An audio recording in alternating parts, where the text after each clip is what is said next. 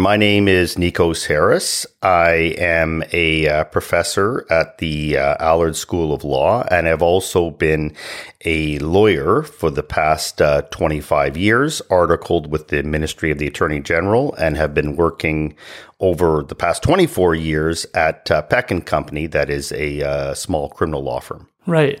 So, how did you get started in law? What was your trajectory uh, going maybe through um, high school and then kind of leading into a legal career?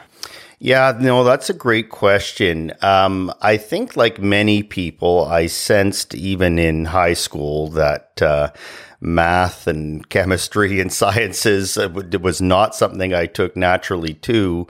And of course, I think, like many students today, law is always in the news. It is constant. If you look at almost any story, I would say half of them implicitly or explicitly involve some legal issue.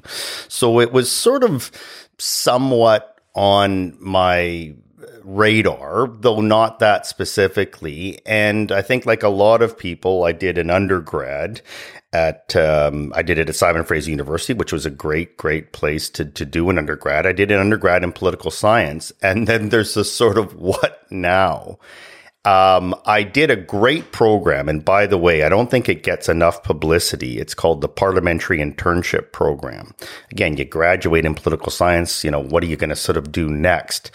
And a friend of mine said, "Hey, go look at the bulletin board. There's something about this Parliamentary Internship Program." It was a great program where you go to Ottawa and you have an orientation and it's a program where you work on each side of the House of Commons. You work with an MP on the government side and then on the opposition side. And you get to do a lot of traveling around to different countries to look at their political systems. I think as someone who enjoyed political science and travel, it was the ultimate dream. Wasn't paid much. It was sort of a stipend, but it was a great, great experience and um, I, I learned a lot from it. But one thing I learned from it was that careers in politics, um, even in the, the, staff side of things, are pretty short term. Um, you could see people working in MPs' offices. It was really interesting. They do it for a few years, uh, and then their MP would be voted out, or their MP would decide to do something else, or go to cabinet and not take them along with them. And I sort of occurred to me that this is probably a shorter term environment. I need to get a skill. I need to get myself in a position where I've got some sort of more job focused abilities. And it was really limited options. And I thought, you know what? A law degree. And I think this turned out to be true, though a lot of ideas I had didn't. Um, I thought, you know what, it's going to be quite interesting. I get the feeling of studying law is going to involve a lot of policy and politics and interesting issues, but it's also going to teach some tangible skills. And that really is something I learned being on Parliament Hill for the year. If you don't have something you can end up going into long term, you can end up working in this EMP's office and get a contract here and maybe work for a lobbyist or so on and so forth. But to really develop your own career, you're going to have to get a more specialized skill. And I thought law school would be a good balance between sort of, you know, something interesting academically, but come out of it with some more job focused skill that I didn't think I had just with the political science undergrad. Right. Was it intimidating? Um, as a professor, you've talked about this feeling of imposter syndrome. Yeah. And personally, I've felt um, that maybe I don't fit in with the peers at law school, that what their priorities are are somewhat different than my own, and uh, a sense of obligation to align my values with whatever their values are. Was it a clear cut journey into law school that you felt the confidence that you would be good at this, that this would be uh, something you'd be capable of, or was that an intimidating process to do the LSATs? Yeah, it, it, was an intimidating process. One thing I have to say, and I guess people say this a lot when they get older, it was different when I was there. It, it I don't think it was as intimidating a process. I knew it was going to be tough to get in, but there wasn't the same whole um, industry around the LSAT. You basically bought a book to familiarize familiarize yourself with it. You did a couple practice tests, and I think that's what most people did. And I think in that atmosphere, it wasn't as hard to, to, to do pretty well because you didn't you weren't competing against people who were taking entire courses and studying for multiple years and so on. And so, um, yeah, that process was definitely challenging, but it, it didn't feel as stressed. You just, I was in Ottawa because I was with the parliamentary internship program. They told you to go to some classroom at University of Ottawa and there's sort of a ragtag group there sitting in a classroom. It didn't feel like I know the pressure people have today to be studying, taking courses, sometimes anticipating taking multiple LSATs. In terms of going into law school, you know, eh, there is, you're constantly wondering whether you belong. And it's ironic. Sometimes the people you look at who see, oh, they're the most comfortable, they really do feel like you have a conversation with them at some point and find out they're suffering from the same things. I think what really helped me, and I actually advise people of this who are thinking about law school, the fact I had some background in political science. I was really lucky. I had been introduced to this thing called the Charter. I had been introduced to the idea of a bill becoming law. Um, I had been introduced to even some basic a couple cases discussed. And I really don't think some people uh, approach me and say, What should I exactly take for law school? I think one of the great things about law school is the diversity of backgrounds people have, whether it's music and sciences or entertainment. And of course, what's great about law people don't always want to end up doing those things, but you can take those interests that you've developed in your pre law school life and find a legal career in them. So I think that diversity is great. I just found because law school is a really pressured environment. And, and I advise students of this, take one introduction to political science course. Take a, you know, maybe an upper year Canadian political process or something. It just grounds you in the basics. And, and that's something as a professor I have to constantly remind myself of. I really try and put myself in the um, position of somebody who's maybe taken sciences or music and didn't have access to sort of the political process and so on. But I'm always amazed halfway through the year, someone puts up their hand and says, you know, you keep talking about the bill becoming law. And I haven't had the confidence to say you were making assumptions that I had some of that background and I don't. And it's something I constantly tell my students. It's amazing how often I get this is probably a stupid question. And there really are no stupid questions. I am so happy when a student wants to engage, but usually that question is something that is on the minds of half the class, but people haven't had the confidence to put up their hands. But I think just the fact I had some grounding. Sure, I was learning a lot of new things, but I felt like my undergrad gave me just some of the basic building blocks that um, I felt like I wasn't behind as I was sitting there in the classroom. Right. And so going through law school, did you feel like you had a community? I know that um, previously um, law school was maybe more intense in the amount of readings that you had, in the um, disconnect between professors and students. Um, I think a lot of that has changed and perhaps for the better. Um, but when people ask me about law school, like how many hours of reading, it was like, from my understanding of lawyers who practice, who went to law school 10 years ago, it was, in, it was all like 24 hours a day kind of w- amount of work.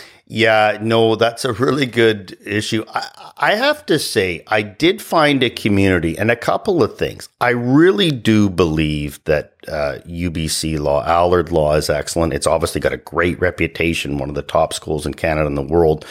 But I think one of the great benefits, while people may have been internally competitive, it was not externally competitive. I really felt the class had a good um, vibe to it, a good engagement, uh, quite a supportive group. And this is, I think, before the concept of wellness was really being um, explicitly advocated. I did feel it was a supportive class. Hey, someone's having a tough time. Let's help them out. I think it was also help, which we went away from and we have come back to having that smaller group. It's such a stereotype, but it's true that, in law school, they put you in first year and basically a group of 40 or 50 that you take most of your classes with. Those are lifelong connections. It really is true. There's a few people I've got to know outside of those groups, but mostly it was uh, within that group. You know, finding a community was still a bit of a challenge. And I think I knew going in, I wasn't going to be part of a business law. I wasn't going to be part of a sort of a corporate law. I wasn't going to be trying to competing to get in big firms. I think they offer and and I still think they offer great opportunities. I knew it wasn't for me. So finding a community was interesting. I think the place that really helped me find it which which is still going strong today, the law students legal advice program. You know, this great program and and now we've got a lot more options in clinics and so on. Um, back when I was in school, we essentially had one criminal clinic um, that you could do for credit, and the law students legal advice program you could volunteer at. And LSLAP is an amazing organization. It's essentially BC's second largest legal aid provider after Legal Aid BC, which has like a $100 million budget. And it's just based on a volunteer model, mostly first year students volunteering their time while they're in first year law school, which is the most intense thing. I'm always so petrified that there's going to be a first year class saying, we just can't do it anymore. But I think that people entering law school wanting to do justice end up volunteering at it. In any case, clinics all over the city, including specialized clinics. I was at Carnegie Center, right at Main and Hastings, and was going down, um, I think, every couple of weeks for a clinic and getting files. That gave me a community. Okay. People who were interested in things like access to justice, people that were maybe thinking about ideas of litigation and criminal law. I ended up serving on the executive and I, I didn't feel law school was overall alienating because I thought it was fairly supportive. But there was a point when I wasn't participating in sort of the programs to sort of get matched with a major firm. I think I, there would have been more of a chance of feeling a bit left out. The people that were involved in both volunteering and serving on the executive for LSLAP were often on a bit of a different career path. And I think that really helped provide um, a community. And I think as we've built up the clinics at Allard Law, it's got many benefits, but it's honed down that community. So I think of myself. I ended up getting really interested in criminal law. Um, I was starting to get interested in as a student but there probably wasn't an easy criminal law community to sort of um, identify. There may have been some people, as I say, involved in LSLAP. Now, with things like our Crim Clinic and the Innocence Project, what I see those students do is they have a strong, supportive community and and again, I think well, with a lot of almost every week, there's big firm events and so on, so that that has a very natural community. I think there's a real danger of students sort of feeling like I don't fit into that. Do I have to do all this on my own? I think the fact that there are specific clubs and clinics that focus on things like access to justice and criminal law gives students a group around them. And not only is that important for engagement, they pass information around. So and so just lost their article student, apply there. Um, there's a volunteer opportunity at this organization. Hey, there's this new case coming in. We should, you know, volunteer, you know, uh, with the lawyers to do it just information sharing. Um, our careers office has also been great in creating a lot more um, specific information about that. But I've noticed with my students interested in criminal law, I used to sort of advise them as, listen, I know there's nobody out there going to help you. So let me try and give you some tips. Now they're like, no, I'm part of the criminal law club. I'm doing the innocence project. I'm volunteering in an office and I've got a criminal law articles lined up. So I think there's a lot more support than uh, maybe there was at the time I was a student. Interesting. How do you, how did you determine criminal law was an area that um, that pulled at you? I like um, the story in Harry Potter. There's this idea of the golden snitch, and the golden snitch is uh, like whatever inspires you that you chase forward, and it seems to it seems like we don't understand where that comes from. What makes a person interested in art or um, a certain field of career? It's just it's something that pulls at you. So I'm interested to know how did you know it wasn't business law, it wasn't corporate law? How did you know it was criminal law? Yeah, I, that's a great question, and and I think part of the beauty of law school, and, and, some people have this, I didn't. I had no set thing that I thought I would be doing, and I actually encourage people, even if they come in with an interest, and sometimes I follow it through. One of the reasons we take you through first year with about seven different areas of law, at least these days, is sparking some interest. I think what I had a sense of is I was interested in litigation as a concept and probably just watching some TV shows and following cases. I also occasionally would actually go down, something I really encourage people to do. Go down, I would go down to the law courts and sometimes watch trials. And I thought, wow, there's nobody charging me admission at the door. This is fascinating. There was a case where um, the former uh, premier of British Columbia was alleged to have made some illegal stock trade, and I went down to provincial court and watched some of the best counsel in BC at the time, um, you know, dealing with all kinds of interesting evidentiary issues. And I thought, you know, this is this is even before I was in law school. This is just something interesting to sort of watch. And um, there's a lot of skill, there's a lot of drama, there's a lot of policy, a lot of interesting factual issues. And so I had a sense I was interested in litigation. Can you I, can you describe litigation for people who might Sure. Know? This is just and it's ironic. A lot of lawyers think it's they go into the profession thinking litigation is simply being in a tribunal type setting trying cases. Um, most law is actually practiced outside of a tribunal, um, dealing with solicitors' work, dealing with advising work, uh, dealing with really complex issues of, of, you know, putting together agreements and so on and so forth. Litigation is simply when um, a dispute comes up.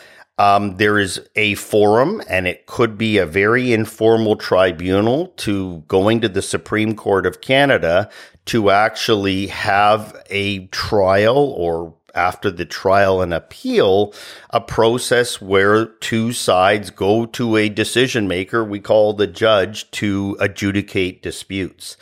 And, and litigation is now an incredibly broad concept. I think, again, through TV. Most people think of the traditional courtroom. Most litigation is practiced actually outside the courtroom in terms of um, alternate dispute resolution, where you have a more informal setting, often with a retired judge or a senior lawyer who says nobody can afford to be in a courtroom for two weeks. Let's pare down the issues. Let's take away some of the formalities and get this done in two or three days. Um, uh, also, you have um, just regulatory tribunals. Again, people think of court, you know, the liquor board and all kinds of boards that are making incredibly important. A lot of immigration is done before various boards. Um, and so I had a sense that being a courtroom lawyer, always like talking and so on and so forth, might be a good option for me. But you know what? Even though I had some advantages coming in, um, I had a sense of law. Um, I didn't know other lawyers and I didn't have anything specific. I found my criminal law class just more tangible.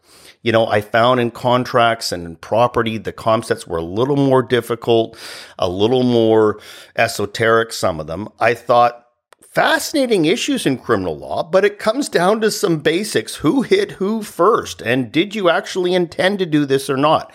What I found in criminal law is I could sit down with people who weren't in law school and we could have great discussions about the issues because it related to a lot of societal realities and people could have opinions without it having to be draped in legalese. And I did a couple criminal law ca- ca- cases with uh, LSLAP, but I'll tell you, and this is many people's story, it, it can be a random event. I took advanced legal research and I think I had figured out, which I still believe is true today. As a lawyer, you often will not know the specific answer. The issue will be, are you fairly adept at using different research tools to find the answer? Which sometimes is picking up the phone and phoning other lawyers. Sometimes these days it's on CanLII playing around. So I took advanced legal research saying, you know, this will help me develop those skills to find answers to things I don't know. And um, we were in the class, and it was a great adjunct professor. And she said, Listen, we're going to be pairing you up with lawyers. I've got one criminal lawyer that's willing to work with somebody. Is anybody interested? And I could sort of feel that moment. And even though I was in upper year, law school at this point, you know, I developed some confidence. I still felt, well, should I put up my hand and expose myself as the person who's interested in criminal law and no one else seems to be? Maybe I shouldn't be. I put up the hand and that was really the start of something. Said, okay, you're going to be teamed up with um, Elizabeth Bennett, who's a partner at a criminal law firm called uh, Peck Tammen Bennett. And, you know, I don't even think we couldn't Google these days. I think I did do an, bit of investigation. I found out she was actually a very senior Crown appellate lawyer who had decided for a couple years to go into a private firm. She was still doing a lot of Crown work, but was also doing some defense work. And I was paired with her to work on a criminal law problem. And that was the start of the journey into criminal law because I um, did, and, and I sort of had a sense. I, I, mean, I wasn't overly strategic in my, um, you know, what I did, but I sort of had a sense she is incredibly connected into the criminal law community. This is a really good firm she's with this is something maybe to put a little more time into the assignment I was doing with her. Didn't do a perfect job. She had to direct me as to some cases to find, but I think she could see I was putting in a fair bit of effort. And she said at the end of um, the um, assignment I was doing for her, so she had been sort of brought into the advanced legal research course. Listen, she says, I've got a lot of um, research help I could use at the firm. Would you like to do a summer in the firm? And I jumped at that. And again, this was a very random process. This was not set up. I hadn't set out a million resumes. I had just formed a connection. And so, um, and, again, I had not thought necessarily about criminal law as a career. I worked in the firm that summer and it was fascinating. I did do some work for, for now Justice Bennett. At the time, again, she was a partner in the firm, but uh, it was at a point where uh, Rick Peck and Mike Tammen uh, were working on something. There was something called the Dosanjh murder trial. It was a one of the first mega trials in British Columbia, um, where there had been sort of a gang war going on, and six people had been charged with multiple murders. And the BC court system was trying to find its way. How do we put six people on trial at once? In any case, that summer, they said, Nikos, we've got about 50 charter issues, start working them up. And so it was a great opportunity to be involved with other, not just the great lawyers at Peck and Company, but other senior criminal lawyers and to work on really interesting issues, breaching solicitor client searches, wiretap, and so on and so forth. And that really piqued my interest. I thought, and I still believe this today, you're going to work really hard as a lawyer.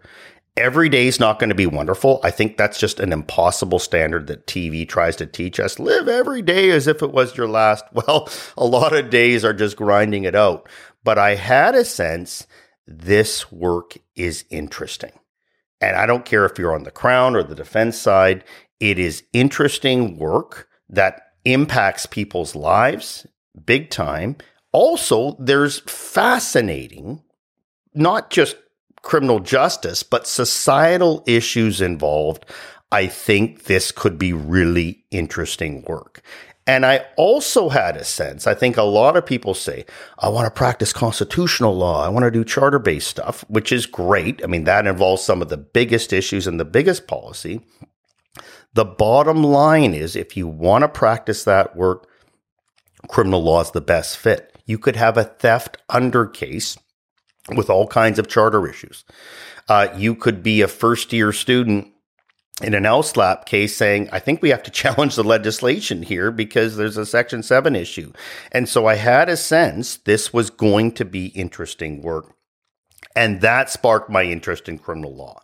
And I think having the confidence of seeing the interesting work that Peck, Tam, and Bennett was doing being around LSLAP where there was people interested in criminal law, that gave me a confidence to say, Hey, I'm not going to do the huge job application. I think this might be a good fit for me. Interesting. Did you have a professor at law school um, that you, you're a professor now and I would argue one of the most well respected in terms of your ability to share information and um, bring a classroom to life. And that is, I would say, an art. Um, and some are very good at delivering information and facts, um, but to inspire a group of people, um, some people just don't have maybe that extra gear. And that's not a slight against them. It's just some people are able to go into a room and kind of ignite a fire under people of like, wow, like this is why I came to law school. And I would say that you were one of very few that were able to take the whole room and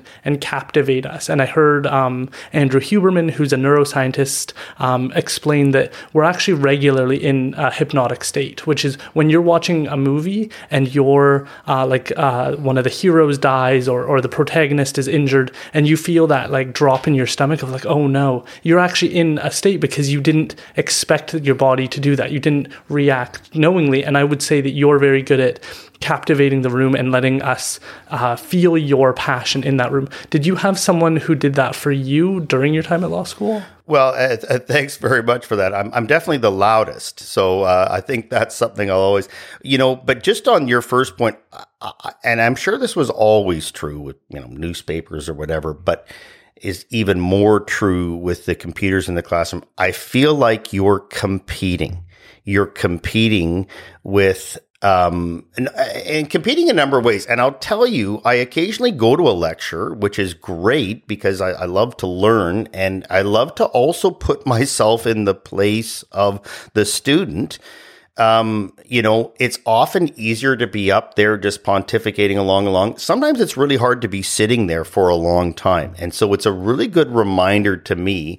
You're competing with the phones and the computers. You're also competing with people mentally flying off to places. Did I pick up my dry cleaning? Have I renewed my insurance? There's a lot of competing things. So I really view the, it's really important in the classroom to be trying to also always emphasize, and it could seem like a small point, bringing out the significance of it. And I think when you can tell people how significant this is, not just to this case, not just to our criminal justice system, but to our society. You may have a shot at breaking through all of those uh, diversions. Yeah, I was really lucky. My criminal law professor was Don Eggleston. He was, and, and, and only now do I realize what a trailblazer he was.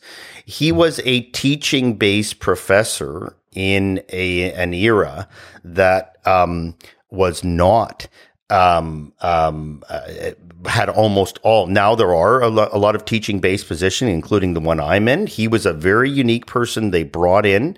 Uh, he he was academically very strong in criminal law, but he brought in a lot of practical perspective, and um, that to me was really important.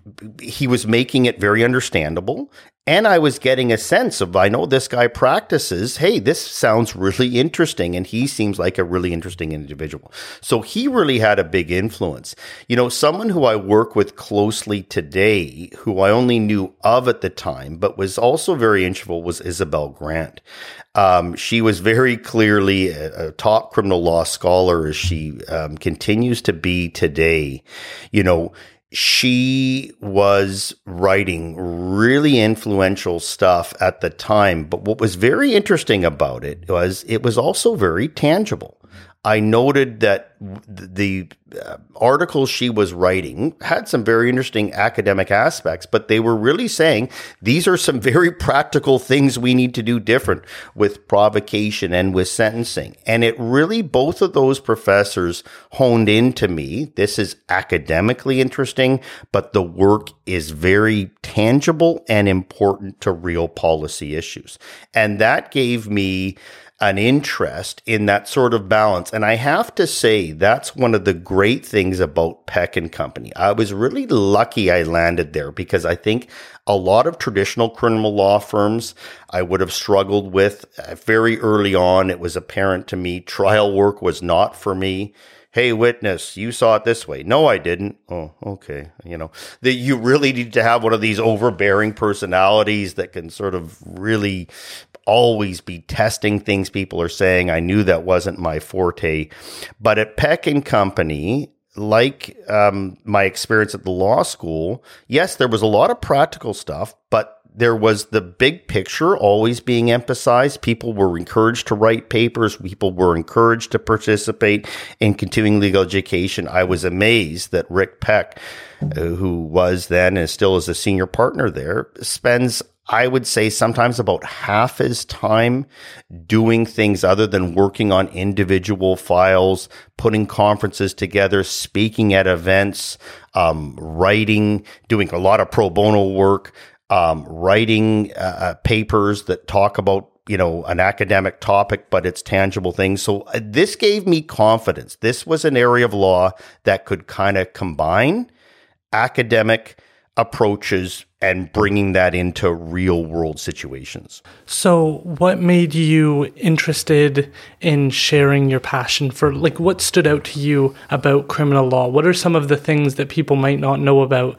the the complexities of our criminal justice system that you find interesting that have stood out to you over the years because we have this idea of like actus reus and mens rea and it's such a um, when we talk about indigenous issues, we talk about decolonizing, and one of the things I, I find interesting though is just how complex our legal system is and how sometimes we maybe overlook um, like i think innocent until proven guilty is one of the most unlikely things that a human being would ever come up with ever yeah. because when you're mad at your friend and you think they said something bad about you yeah. they're not innocent until proven guilty they're guilty until they explain themselves and so it's such a counterintuitive um, maybe unhuman um, approach to the world that we have personally, yet we've managed to put these principles into place um, that I think just they they kind of I would say that that's where I'm the most maybe astonished is the way that we treat people that we want to be guilty, like the Robert Picktons of the world, where we would feel much more comfortable if we just threw him in a hole, locked him away, and then that that angers a certain subset of the population that we don't just do that. And you'll see when a case comes out and somebody was found not guilty for something, we all feel that they did, like O.J. Simpson. Yeah. We have this feeling like we know, and so the the justice system is so complicated to us because we want it to be simple sometimes. And so what what has stood out to you over the years of looking at the criminal justice system of our criminal law system, um, and what maybe what have you admired about it? Yeah, no, those are great points, and you know. In some ways, it looks like we've created this crazy superstructure, and and I think we've actually dismantled parts of that. But I had a really interesting experience when I was an articled student, uh, and I was an articled student with the Attorney General. Incredible articles, great for someone interested in litigation and criminal law. They rotated me through um, sort of the, the, Main Street courthouse, the criminal appeals division, and then some civil divisions, and then an administrative law division. And I said to some, I won't learn much in this, and it was actually fascinating, but um, there was a hearing I was brought to. I don't think I was really participating much. That was one of the great things about the Attorney General's articles. It wasn't just, you know, you had to do a lot of work, but it was also thought, oh, this would be a good learning experience. Come watch an administrative tribunal. I think it was a, a hearing about whether somebody had um, improperly accessed income outside of welfare. And we were sitting in this hearing room and I, the decision makers were talking to the lawyers and the decision makers started saying, well, we're really concerned. We've heard rumors that she's working part time and so on and so forth. And so we're going to cut her off until these things happen. And it was fascinating for me because suddenly some of the strictness of our rules suddenly made sense. I sort of said to myself, well, wait a minute. You've heard a rumor or someone's told you. Well, is that accurate? And should we be relying on that? And is that really a basis to take away someone who's already marginalized, taking away the paltry sum that is just helping them survive? And I reflected on that experience because I was also starting to do some trial work and studying rules of evidence. I sort of said there are some rules that we need to simplify, but I now see um, the importance of some of these evidentiary rules to make sure to make sure we're having a reliable search for the truth. And, you know, you are so right. In everyday life, I do it in my household all the time. I'm using propensity evidence. Hey, this, someone ate this. Well, I know who that is. Uh, somebody left this here. Often it's me and I've forgotten. So it's wrongful convictions all over the place. But it's amazing. We are using propensity evidence. We are using presumptions of guilt. We are using speculation, right? And one interesting journey for me that's given me a certain level of respect for our criminal justice system and our rules of evidence is that a lot of it has been based on hard lessons of wrongful convictions. And and and not just the sense that somebody thinks it's wrongful. No we've actually found the dna to find that the person absolutely did not do it and one thing we have done in Canada, um, where we've had a lot of wrongful convictions, is we've had often had inquiries how did we get there? And through those inquiries, we've actually found that the rule of evidence for experts was uh, too flexible, that using propensity evidence that we all want to use is incredibly dangerous and often gets us to the wrong result relying on some confession that a person said, um, oh, well, that's the end of the story. They said it on video. They must have done it. Well, no, you know, you know, sometimes a quarter or half the time it's a false confession. And so what I do teach my students, and I say, folks, we need to absolutely be critical. We are doing nothing if we just say, well, that's the rule and it's the rule because it's the rule. So let's be critical, but let's also when we start off with some hearsay rule that has 50 steps, and maybe there's ways to improve it, I say be open to the idea that there are complexities here, but necessary complexities. Even if we started from ground zero and we decided to build some rules of evidence, I think we would end up sometimes in a similar place where it does have a main rule with seven exceptions. But the reason we have those is if we tried to have one or two exceptions or just a very general rule, it would be more likely to lead to injustice. And that's why I often tell my students that says a, something very important. If these are necessary complexities, then we really and I think this is apparent to most people, but particularly when you say you can't get around the seven step hearsay test, which is hard enough for professors and students and senior lawyers and judges, it's why turning our justice system over to self represented persons is one of the greatest injustices we have uh, currently in this country and and there's the whole issue of you know trying to find the time and the stress of dealing with your own case. That's a, often a really good reason to have a lawyer involved. When you're directly going through it you're not making rational decisions you're it's too stressful to deal with your own um, interest in, in in a courtroom. You're just not objective about it. But it's we have necessary complexities. We have certain rules that I just don't think we could make simpler. And if we did, we're going to be risking uh, wrongful convictions and wrongful acquittals. And so they are very complex. And that's why I, I sometimes tell my students after we've done the expert evidence lecture or the hearsay lecture, and we've got this list of 10 things with a bunch of exceptions, I say, you know, the law has built this way because we there is not easy solutions to these things. I say, you've just now had a lecture. Imagine you, without ever having been to law school, maybe, you know, um, I've not had a chance to do any higher education, are suddenly in a position of having to apply this rule in a courtroom. Okay. It's hard enough for senior lawyers who say, I need a junior to work on this issue. And so that has given me a respect for parts of our criminal justice system because I think we have tried to simplify as much as possible. We've created certain flexibilities, which are great, but in the end, they require representation. And just on your other note, you mentioned some of the decolonizing. One thing I've been incredibly encouraged by, and this is happening in all areas of law, is the extent to which Gladue principles are being applied in every area of criminal law. Um, um, you know, Gladue started as this idea that in um, sentencing, um, we're going to have to take a different approach to Indigenous issues. And it's, you know, it was a great development, but it was really uh, sometimes we love to simplify law, which is again, you know, gets back to this necessary complexities. Oh, Gladue is for sentencing, indigenous person, you know, the effects of systemic discrimination on them, and so on. No, Gladue was really about this systemic discrimination has impacted indigenous persons in every area of their life and every area of criminal law. And I have to say,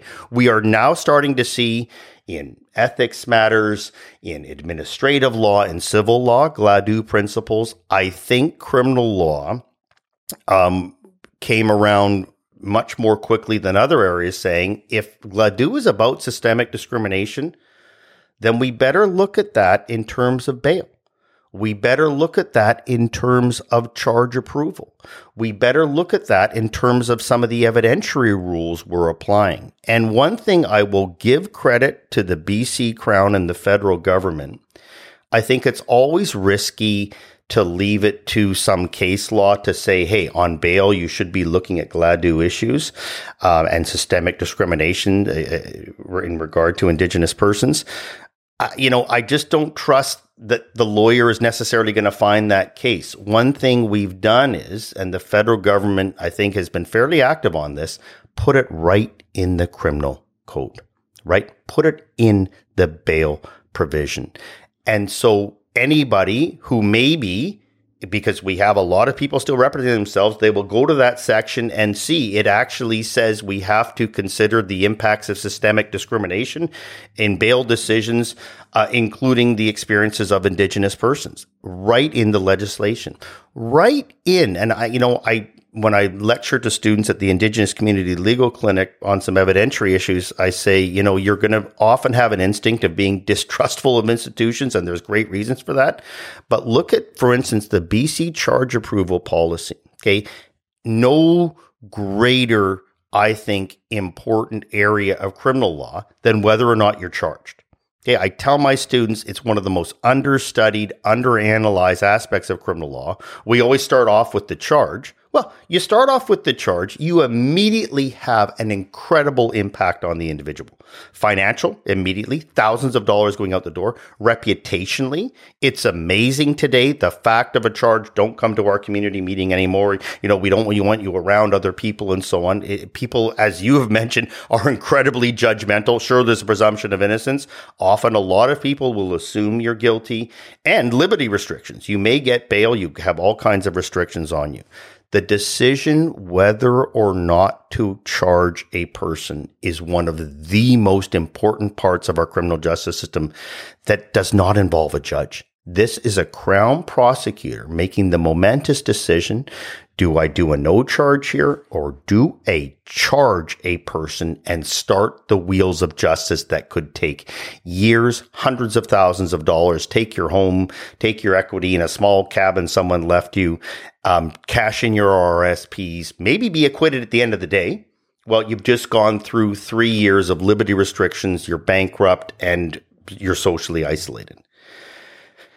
So, very important what the Crown charge approval standards are. Again, through some opening of our society, you Google BC Crown charge approval. They have substantial likelihood of conviction, a very high thing. And is it in the public interest? What is explicit, mentioned numerous times in both of those things, Indigenous systemic discrimination that's both led to wrongful conviction and pushed people into the criminal justice system. Again, Gladue principles we think is relevant to sentencing. No, incredibly relevant to fair, non discriminatory charge approval decisions, which is the ultimate result often for a client, right? Is that either telling the Crown the case is weak, or even if the case is strong, there's not a public interest in going forward with the charge. Okay. The official policy used by Crown prosecutors that you're allowed to advocate and send them materials and send them a letter and send them submissions on why there should be a no charge mentioning Gladue principles. And you know, you mentioned what I find interesting about criminal law uh, and and and and the work people doing it at at Peck and Company. I'm I'm they're very part time, and they put me in a desk in the open area around the younger associates and students, which is actually great for me. Very limited attention span, so I love having this action. But I l- get to see them practicing everyday law because I'm often working on you know memos or factum writing, and they're dealing with their caseloads and I tell you, I am fascinated how much time they spend on charge approval issues, sending material to the Crown. This is the disadvantages this person has faced from day one of their life. This is some weakness in the case. What is the need to charge them with this mischief charge that is going to potentially burden them with a criminal record, can affect them for the rest of their life? They are spending hours and hours negotiating with the Crown, providing information that the charge approval standards set out that I think a lot of people don't read and realize how many public interest exceptions there are. And it's funny. You think of the criminal lawyer in the courtroom yelling for reasonable doubt. Well, that has sometimes happened. A lot of the most important work is gathering material analyzing the case, making a strong pitch that sometimes it's successful, sometimes not, for the Crown to do a no charge or to drop the charge. And that can be based on both weakness of the case or broader societal issues about how this person has been pushed into the criminal justice system. Let's not apply Gladue at a sentencing where we've disrupted someone's life for three years. Maybe let's do a no charge. Can you uh, describe uh, the Gladue decision for people who might not know uh, what that decision was and what it meant? Sure, and I probably won't do as good a job of it as as as many other people could do, but it was actually based in a one line in um, our criminal code, and, and, it was about it was about sentencing, and um, previous to around 1996, sentencing had been very much based on the common law. And this is just judge made law that's not written down in a statute that you would have all these common law factors about sentencing a person. And by the way, you talk to judges and they say sentencing, you think the trial was difficult. Sentencing is twice as difficult. You often have people who have done horrific things, but it was a very out of character thing. And they're a person who has not at all been predestined to do these types of things and is just in some situation um, often had very few options and so on and ended up doing something uh, they're, they're, they're a person who there's a lot of rehabilitative potential but they've done something horrendous. And you're balancing the victim's perspective and the accused perspective. And so there's a lot of things for a trial judge to balance. What the federal government decided to do is let's not leave this to the common law. Let's create written criminal code provisions to give judges direction about sentencing and there was a lot of changes. Um, they specified a number of the objectives of sentencing. They actually gave judges a lot more non-jail options, something called conditional sentences, where you could be sentenced to jail, but you weren't deemed a risk to the community, so you would serve your jail sentence often under very restrictive conditions, but in the community, allowing the person to maintain social connections and their employment, which would actually really assist in their rehabilitation. But there was one line line in the legislation that said, in thinking about the options for sentencing, um, you should essentially think about using jail as a last resort with um, particular regard to the circumstances of Indigenous persons. And and there it was, just a line in legislation. Seven one eight point two EUA. You are far ahead of me. You were clearly um, listening. You were an excellent student in my classes, and I'm glad that that has uh, that particular provision. Thank you for this specific uh, uh, part of it. And, and there it was, and essentially there was two views developed around it the first view, which may well have had a good chance of winning, as sometimes happens, the government took a perspective. Well, it's obviously important. We've put it in there that, you know, use jail as a last resort with particular regard to the circumstances of Indigenous persons. There was an argument that was actually the way we've always done things. That was the common law. And sometimes what a government will do in statute. It'll like the common law in an area and just put it in statute. So while there was intended to be some different approaches taken to the law with this um, big bunch of sentencing written laws that were passed, that was just merely made to reflect the common law. And so we should just, we always took into account um, the circumstances of an Indigenous person before the legislation. We're just going to keep doing that. The case worked its way up to the Supreme Court of Canada, and I really I did some work with him, an amazing appellate lawyer, Gil McKinnon. Um, eh, you know, was a very senior lawyer and was still a senior lawyer at the time that he argued Gladue. He really challenged the Supreme Court of Canada. He said, listen, as soon as you say something like, you know, this is an important provision, but it's one of many things for a judge to consider, and it actually reflected the common law. It's going to have no impact. Okay. This was actually meant to change day to day sentencing of Indigenous persons. It was meant to have a profound effect, and you need to be clear in your decision. It was meant to change things. If you don't, it's going to have no impact because we'll just go back to the way things were before. What was challenging about it when that amendment was passed, very little was said about it. You didn't have an easy speech of the Minister of Justice. There was a few things, but there was nothing saying we view it as having supposed to have, uh, you know, a, a massive change.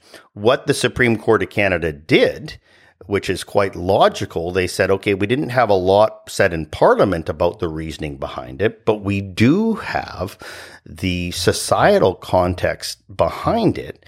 And that societal context was a growing recognition of the systemic discrimination against Indigenous persons, which had manifested in all kinds of ways, but perhaps what in one of the greatest impacts of discrimination was in our criminal justice system, reflected in massive over incarceration. And the Gladue decision itself is a fascinating one. I find myself, you know, you talk about it and you actually go and read it again and you see the things that are in there. One thing they mention in that decision, the Supreme Court of Canada, they say, you know, Canada is a leader in many fields in the world, including, unfortunately, in over incarceration. And this is even before they got into the Indigenous aspect. They said, while we're less than the United States, and we often think that you know, oh, we're less the United States, we're much more progressive. Canada has and continues to has one of the highest incarceration rates in the world. And so the court pointed out there was already that problem of general over incarceration. They then looked at the statistics for indigenous persons and it was mind blowing. Essentially, five, six, seven times the, the, proportion of the population, the proportion of the jail population. And you know what's f- fascinating about this that many scholars have said, it keeps getting worse every year. They called it a crisis in Gladue. I don't know what word we can use now beyond crisis, but we've got to find some word, is that the rates have gone up significantly since Gladue, which was supposed to be part of a problem. In any case, what the Supreme Court of Canada was to, able to say with massive over incarceration, that reference What's the section again? Seven. 718.2E. Ah, I've got my expert here. I'm supposed to be the expert in criminal law. Um, they said that provision, though it just looks like a few words, was actually meant to start addressing this massive over incarceration. And there was a complex formula behind it. You know, first of all, dealing with the ideas of wrongful conviction, which were addressed in somewhat in some other cases, but also recognizing that Canada was the principal offender in forcing so many Indigenous persons into circumstances that essentially pushed them into the criminal justice system. And that had to be recognized. And there needed to be monumental changes taken in the sentencing approaches, recognizing the impact of systemic discrimination. And so that was thought, and we, we developed these Gladue reports to help judges with understanding the systemic discrimination, to to have sentences that reflected the um, huge culpability of Canadian society in so many individual circumstances of Indigenous persons. But the real, and, and, it's funny how in law we, we get very satisfied. Oh, we know what to do with Gladue. I think, and this is where I, I really do believe the role for um, advocates beyond their individual cases, the role for law professors to think beyond, you know, what the system is doing now. Well, if Gladue is recognizing systemic discrimination and trying to address it in a sentencing phase, why wouldn't we also be doing that with bail?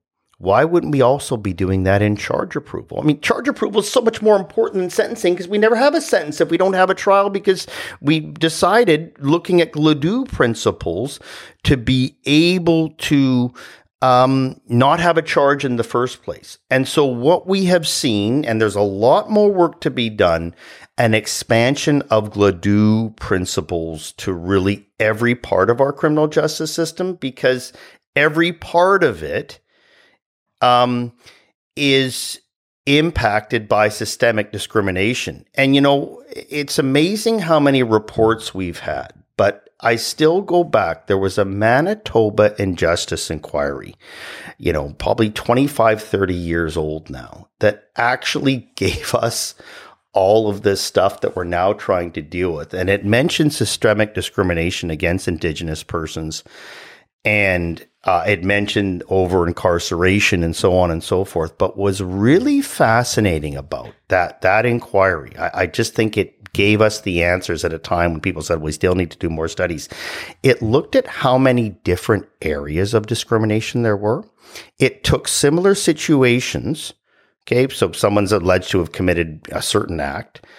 Indigenous, get charged with multiple and more serious offenses. Non-indigenous person only has now facing one or two summary charges. The indigenous person often getting less time with their lawyer. The indigenous person less likely to get bail than the non-indigenous. And you really see it's not just what happens at sentencing. It starts right with assumptions that they did it assumptions of the court, you're a dangerous person, so we're not going to grant you bail. And suddenly, rather than facing what another person would bid, one or two summary charges, facing five or six charges, two of them indictable that are going to lead to multiple years in jail, your lawyer's not spending much time with you. Hey, you must have done something. Let's plead you out to a couple of these things, or, you know, you're going to risk jail and so on.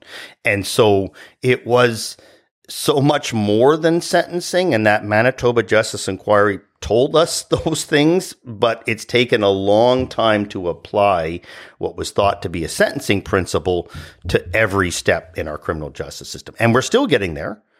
Um, but I think people now don't view that as doing something new or radical. This is standard black letter law we've got to deal with Gladue principles at every stage of the criminal justice system. Yes, I have really enjoyed. So I attended uh, the University of the Fraser Valley for criminology, and it was from there I learned about the overrepresentation, and I wanted to figure out what could be done because First Nations court is a proposed solution, um, but there was no evidence to support that it was going to make any change. Uh, the Native court workers started nearly 50 years ago now. Yeah. Its idea was to try and reduce the amount of it. So, to your point, there's been many kind of steps to try and reduce it. And so, working as a Native court worker, um, when we talk about systemic racism, there was like maybe this imagination in my head that I was going to find the person who was the racist, who was the hateful person who wanted the worst for people. And I never found that person. Crown yeah. Counsel was happy to work with me for those unrepresented clients yeah. where we could say, okay, this person's been through X, Y, and Z. Their grandparents went to Indian residential school. Their, their parents went to uh, through the 60s scoop. They were abused. Um, so can we get this person enrolled in counseling? Can we get them enrolled in AA? can we start to connect them with resources and look at alternative measures and not look at jail time or um, giving them a criminal record? And they were open minded. I'd have yeah. judges bugging me like, hey, we need you in the courtroom for this decision. Yeah. And so it felt like there was a lot of desire to see a change within the system. And that gave me it gave me a lot of hope because we do have these resources now where we can say, hey, this isn't just a nice thing to do. There is a court decision and there's a statute saying this. And so we're following the law, we're in line with all the values. The concern I guess I had was particularly in regards to the resources I was sending clients to, it, particularly treatment um, or um, like addiction resources, because often those are run by people struggling with their own addictions. Yeah. And that is where I saw a lot of drop off of them saying like, well, like I did relapse, but the person running the place was the one offering me the, the to use these drugs, and so yeah. I, I was kind of caught in a bad circumstance. And yeah, maybe maybe I just need to make better decisions and pull out my bootstraps. Yeah. But I'm in this circumstance because I'm trying to get away from my addiction, and this person who I trusted was the exact wrong person to be talking to. Um, but there felt like there was a lot of desire to see change, and I think through my education, I, I I've kind of landed on the idea that if we want to see that reduction, we need to go upstream from uh, the criminal justice system. That if we're catching a client that at that stage, and I would also say that like working with clients, one thing I think we forget to do when we're talking to them is say like, why would you want to go to treatment? Like, what is your life going to be yep. beyond drug use? And like uh, reminding them that they have potential, reminding them that they could be a welder or a carpenter or a doctor or a lawyer or a judge, like reminding them that they have some sort of value beyond we just want you to sit at home and not do any drugs and that would just make us all happy. Like why are you living? And there's often a sense of despair when you're using drugs or struggling with mental illness of why am i going to keep up on my medications? Why should i take care of myself? And i think we all struggle with that to a certain extent. Like there was a study that came out that said um, people are more likely to renew the medications for their pets than they are for themselves. And yeah. so there's this feeling that maybe we're not worth investing in or that we're a flawed person so why why bother? And so I think reinstilling that you have something to contribute to society and to yourself that will make your life meaningful. And that's why you should go to treatment and counseling and try and better yourself.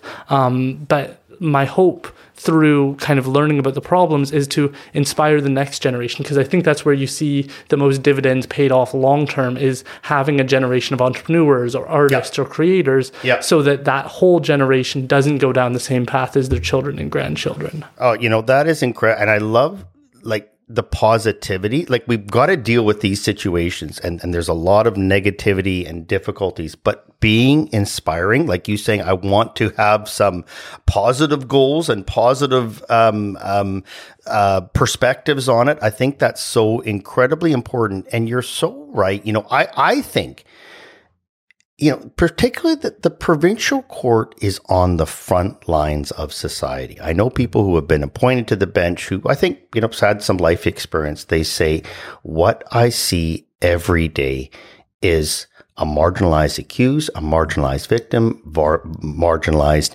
um, witnesses, and a marginalized community. And it really is an introduction to the depths of the problem. And I think you're right. There is a real willingness and and a lot more education about the solution is not going to be within a tight criminal justice model. It's actually one of the worst delivery systems for services. How people end up actually finally getting a medication because their doctor fought with you know the the criminal lawyer and you know finally relented and so on that the, there was some treatment available. But but Absolutely right, and it, I guess it's just a priority with society. We you often do get now a judge agreeing. There's actually parts of the criminal code saying maybe just delay the whole process and get them in treatment. Is it quality treatment? I think it's one. I think we're just so happy we have this alternative model. I think you have put the nail on the head. That is where actually the huge resources need to be. We, we've created the programs to put the person there. And of course, there's a milling waiting list and so on. You get the person in. And I think just inevitably with provincial and federal budgets, what they are, they're going to have the bed, but it's not necessarily going to be that incredibly high quality holistic care. And of course, that's going to save incredible resources in the long run.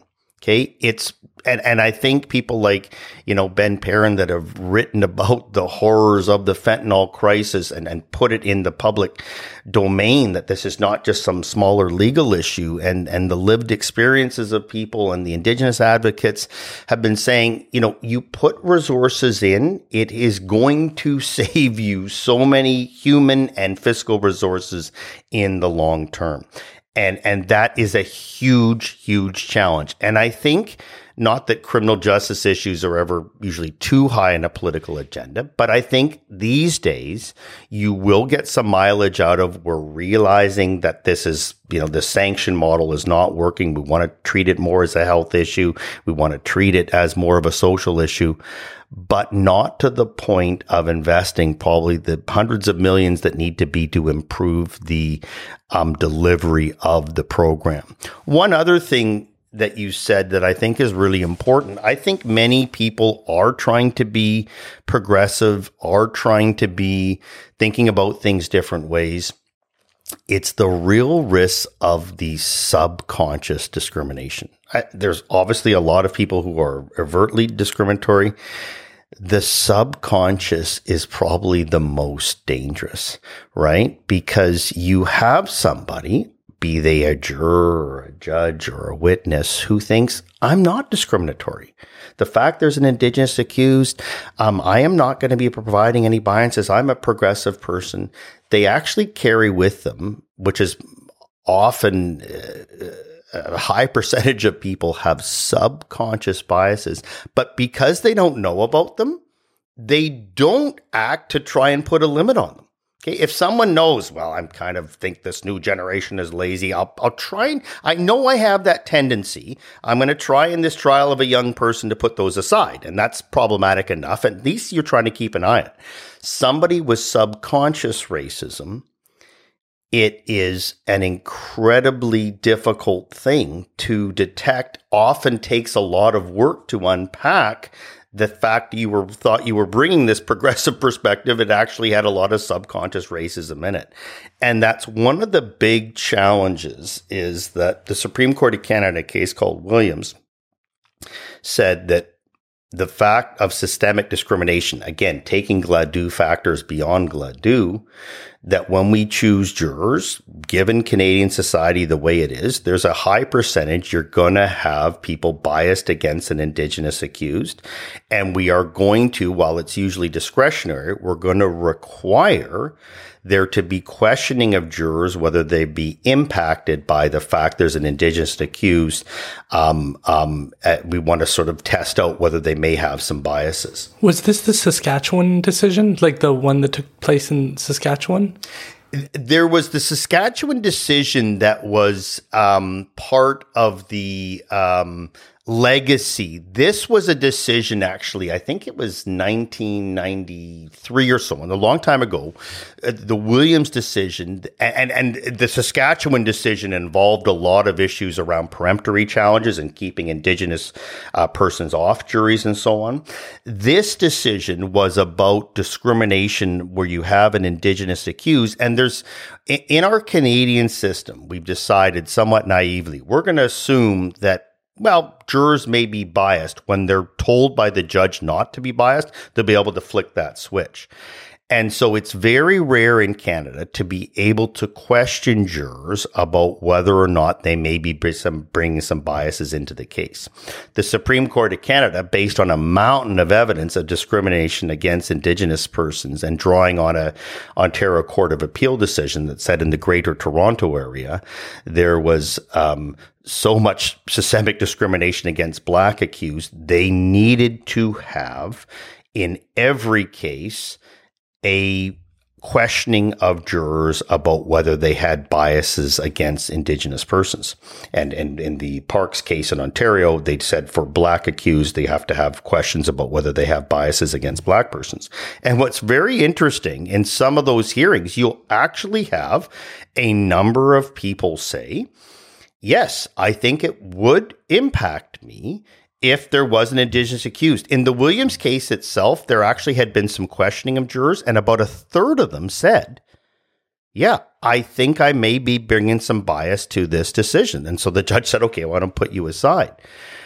What that doesn't cover, though, is the other jurors that come on there who have they didn't think they don't think they're applying different standards with an indigenous accused but subconsciously they are. But because they don't know they're doing that, they're not protecting against it. So one thing the Supreme Court of Canada said in a recent decision, and it's really a job for all of us in the criminal justice system, lawyers and advocates and people with lived experience and law professors, they said we need more questioning of jurors to try and get to that subconscious to re to, to sort of unpack that subconscious though we probably can't take them away to a retreat for seven days to work on that.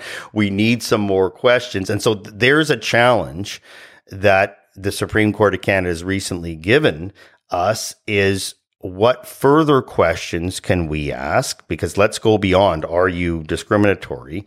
But we can't probably take jurors away for multiple days and take them through rigorous sort of training and questions. Is there a way we could try and uncover subconscious racism in some more limited time, but much more time than the two questions we're currently asking?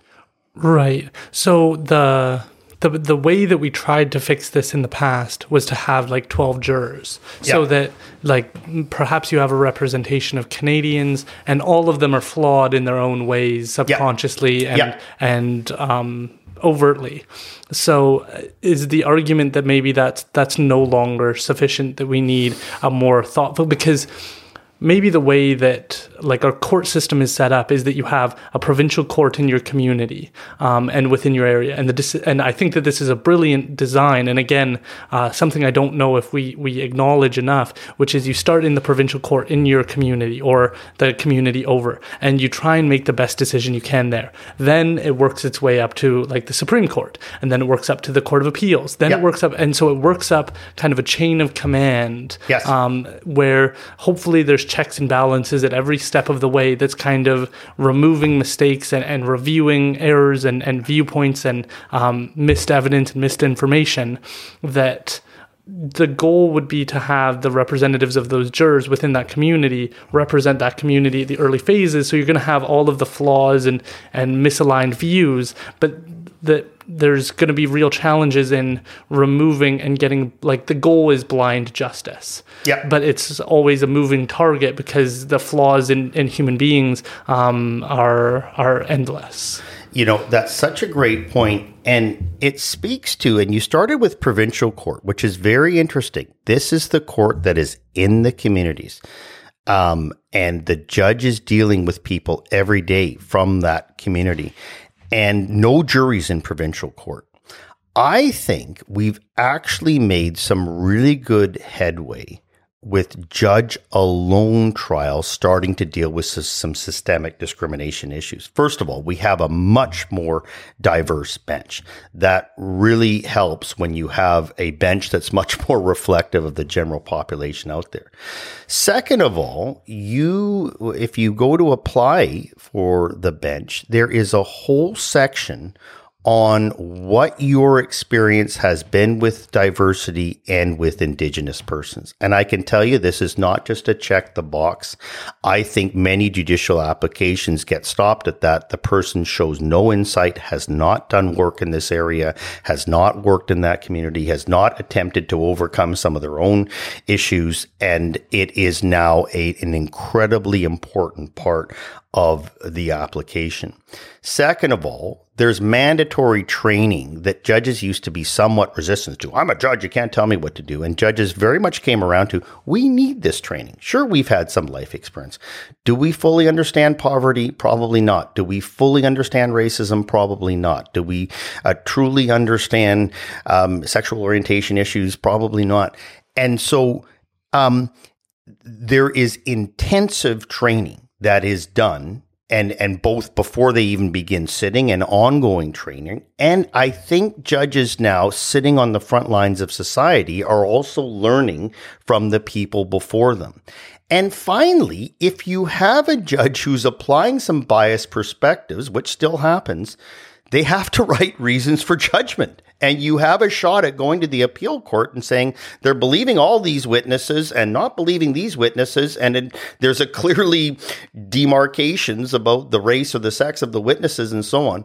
You have a more objective standard that you can hold the person to. So we certainly have not eliminated anything close to biases in those areas but we've made a lot of progress with judge alone as you say, though, you go up to Supreme Court, not for all trials. You basically take people off the street. They don't give reasons. And in Canada, unlike the United States, you can't even talk about what was said in the jury room. And, and generally, jury trials tend to be the most serious criminal cases, including murder cases, unless the Crown agrees to judge alone, have to be before a jury. And that's where some of the progress we can make on education of judges and choosing judges who actually have demonstrated understanding equity and, and diversity issues um, you can't do that with the people you bring from the street. And then maybe with an indigenous accused, you can ask two questions about whether you're going to be explicitly biased based on this. It is why the ultimate solution, and you know, we are again making some progress in this area. It's if jurors are going to come from the general population, we better be teaching the general population. We see curriculums not just at the Allard Law School and undergrad and high school, starting to educate the population. You know, I think what the TRC did, I, I, I always reflect on the on not just the recommendations it's the consciousness of it. I think it is constantly a learning tool for people which in the end is going to be our group of jurors. It's educating judges but it's also educating potential jurors. But you know we often think of jurors as a more progressive involving the community. I think because of the more limited tools we have to address systemic discrimination, we find many more accused people say, I don't trust judges necessarily, but I actually feel safer with someone who has to articulate reasons, someone who I know has had to go through a selection process where if you have a very limited view of society, you're probably not going to get even through the first stage of the judicial application. I'm scared of going through a, a group of jurors I know nothing about. Absolutely. I think judges, for the most part, the ones that I've dealt with, have been really inspirational because I think we we do put them on a pedestal, and I think that there is value to that. I know uh, some of my colleagues in law school complain about like having to wear suits and ties and thinking that that's too formal. I don't I don't think I agree. And as a native court worker, I always wore a suit.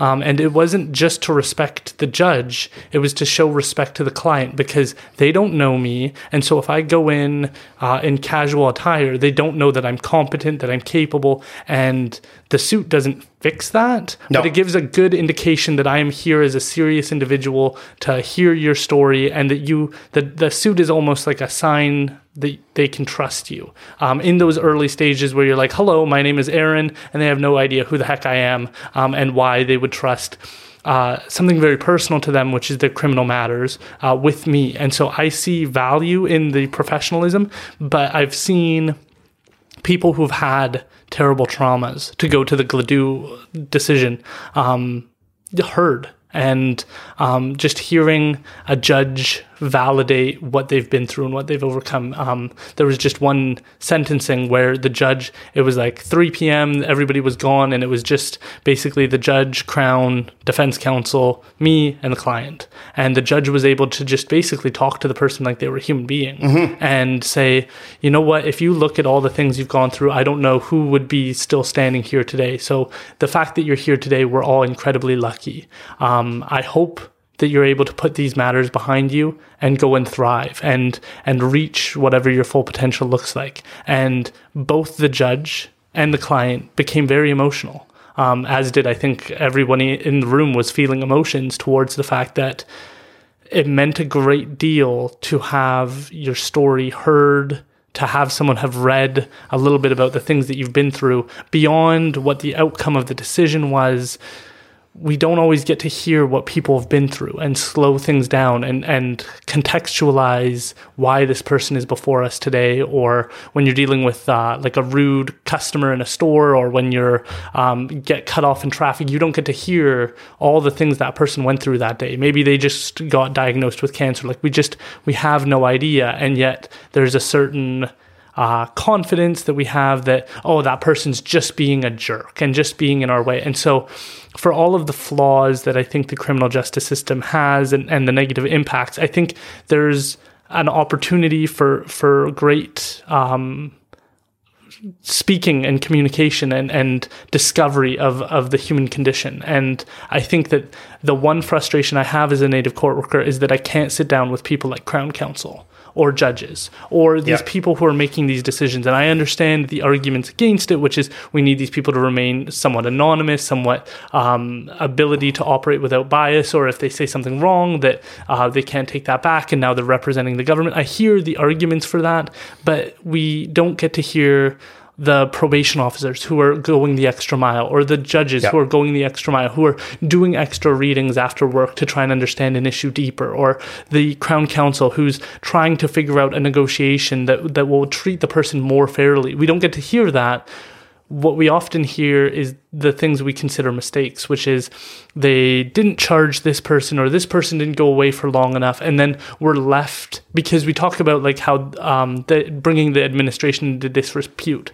I would personally argue that not hearing from these people in certain appropriate circumstances does bring the administration into disrepute because we hear only the bad. We think yeah. of only the worst kind of decisions that make us go, how could they come to such an unreasonable? And we don't get to sit down and go, okay, where were you coming from? And yeah we don't get to benefit from the belief that the people behind the scenes aren't malevolent, that they aren't um, everything that we fear that they are when we think of the criminal justice system. You know, you, should run the criminal justice system because you've really got it down.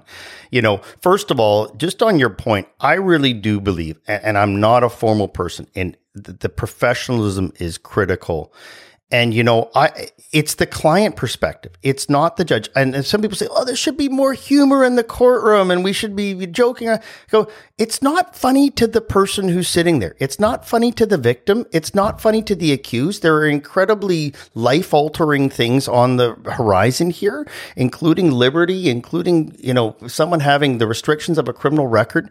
Okay, it's not a time for humor and a lot of informality, and and it, it, it it's about respect to, I think, the accused person, to the victim, that this is a formal process. We are doing this carefully. This is not cavalier. But you are exactly right. Professionalism does not have to mean robotic. And I'm amazed. Uh, again, one of the, uh, I have the benefit of seeing at Peck and Company um, the newer lawyers, the first thing they do, I don't uh, care if it's going to be a client for 10 years or a month, they take a very extensive backgrounder on the client, basically their life story to first of all get to know the client. It's also going to be incredibly relevant to any trial or sentencing process. You are so right. It really is about the person as a whole. And and one thing that criminal law culpability starts becoming so um, random is you realize that it, it is amazing. A judge will say, I can't believe you haven't been here more with what you have been put through. It's actually a testament to your perseverance, what you've been able to do.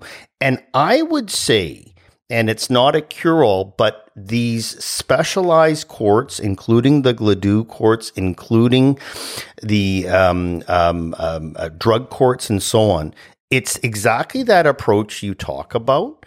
The charge is often held in abeyance, and it's even physically set up. You have the judge, the prosecutor, a parole person, and someone from social services and defense and crown at a table professional. Like we're not just randomly saying things that we've got a process to follow. But exactly as you say, and these are often prosecutors and defense counsel that realize there's systemic issues. And if you don't have housing, and if you don't have employment, and if you don't have um, um, addiction counseling, it, we're going to be all be back here again at great expense and great cost to the accused and society. And they actually try and put together, and this just takes some resources that'll save resources later on. Let's put together a plan.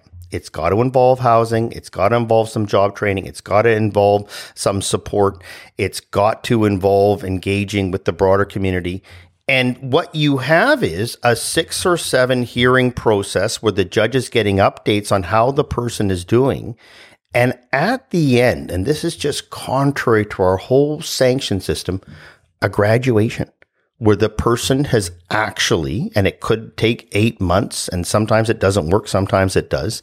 They're involved in a process of taking these rehabilitative steps and importantly, educating the court about what they've overcome, which the judge, as you say, often says, you know, it's amazing um, that you've gotten to this point. And yes, there was this incident, but my goodness, look at this in the scope of things. And now we've got you some support.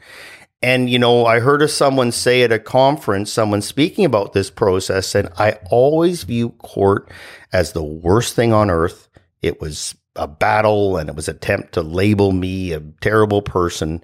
I went through one of these specialized court experiences and I was actually proud to be there at my graduation to speak about what I overcome. And I felt I had, it wasn't going to be easy, but there was actually some broader supports available that was not going to put me back in that position. I think that's the future, one of the big futures of criminal law.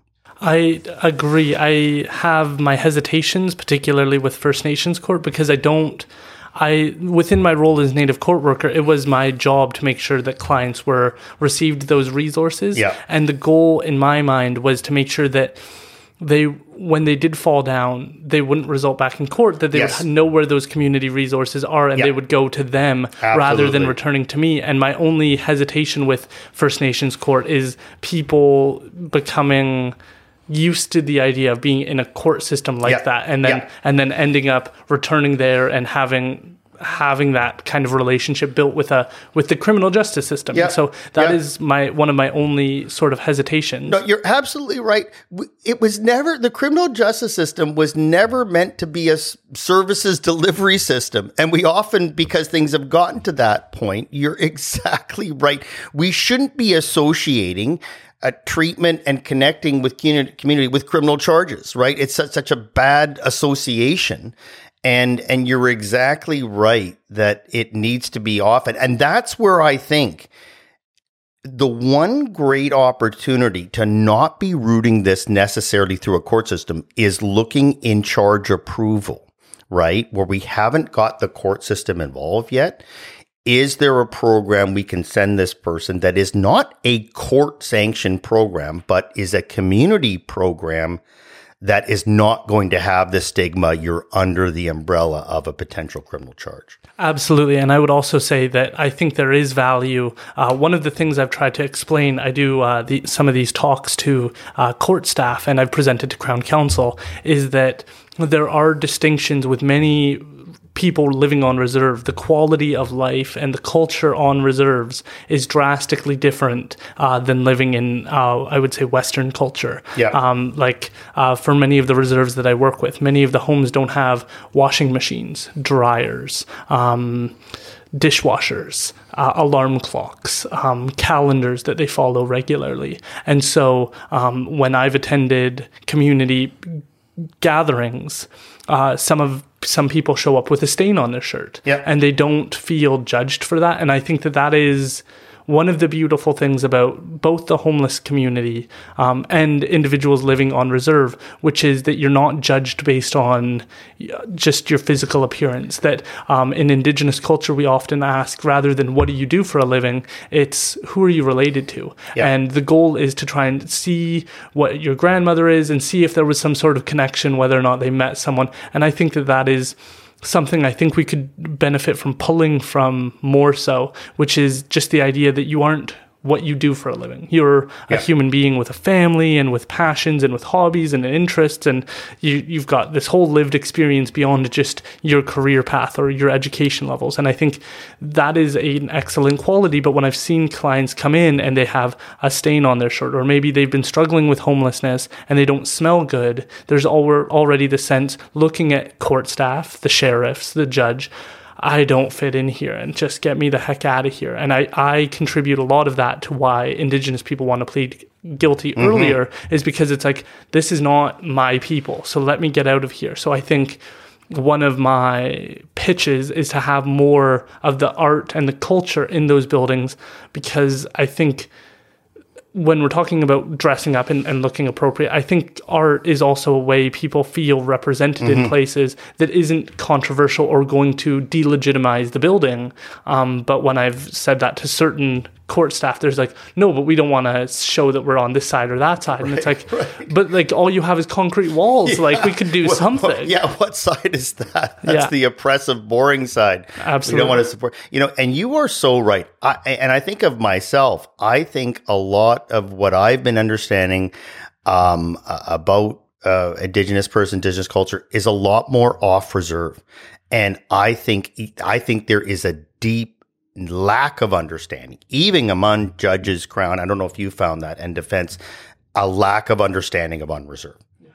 I, I definitely feel that because th- it's hard to, particularly in Chilliwack, we have one particular reserve that has most of the violent crime. That Yep. has, when somebody, even a Caucasian, commits a crime, this is the reserve that they know to go to because it is hospitable to their type of behavior. And then that even more detrimentally impacts that community because then the good people who just want a calm, normal life are not able to strive towards those things because it seems beyond beyond the reach. And I think that that is something I, I try and share because the experience of homelessness, whether it's in the downtown east side or in any community, is relatively typical in that there's community resources that they're nearby, that they're trying to utilize to get back on their feet.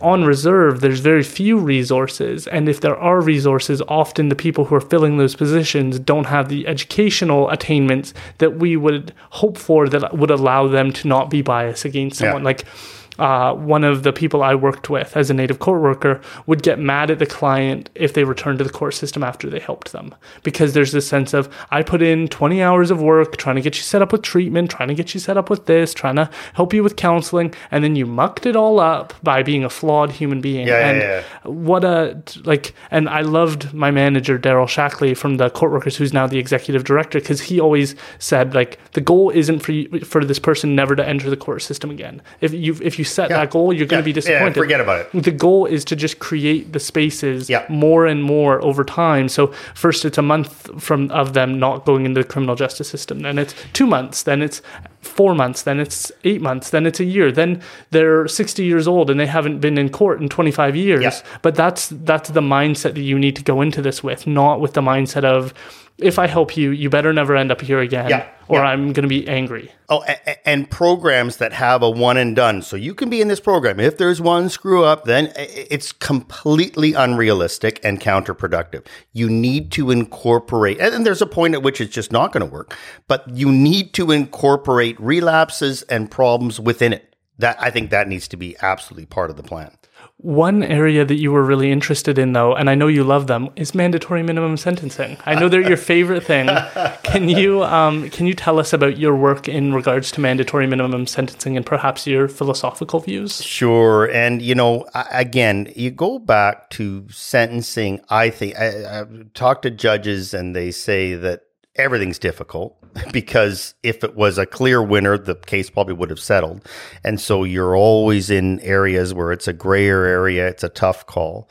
Um, but I think they've said some of the most difficult thing is really complex family law disputes that involve so many different issues, often with both sides um, unrepresented, dealing with one of the, some of the most complex social and legal issues uh, and sentencing, and particularly sentencing where you have a serious crime, but a person who has been trying to make strides in their life and has done something out of character. How do you balance those things?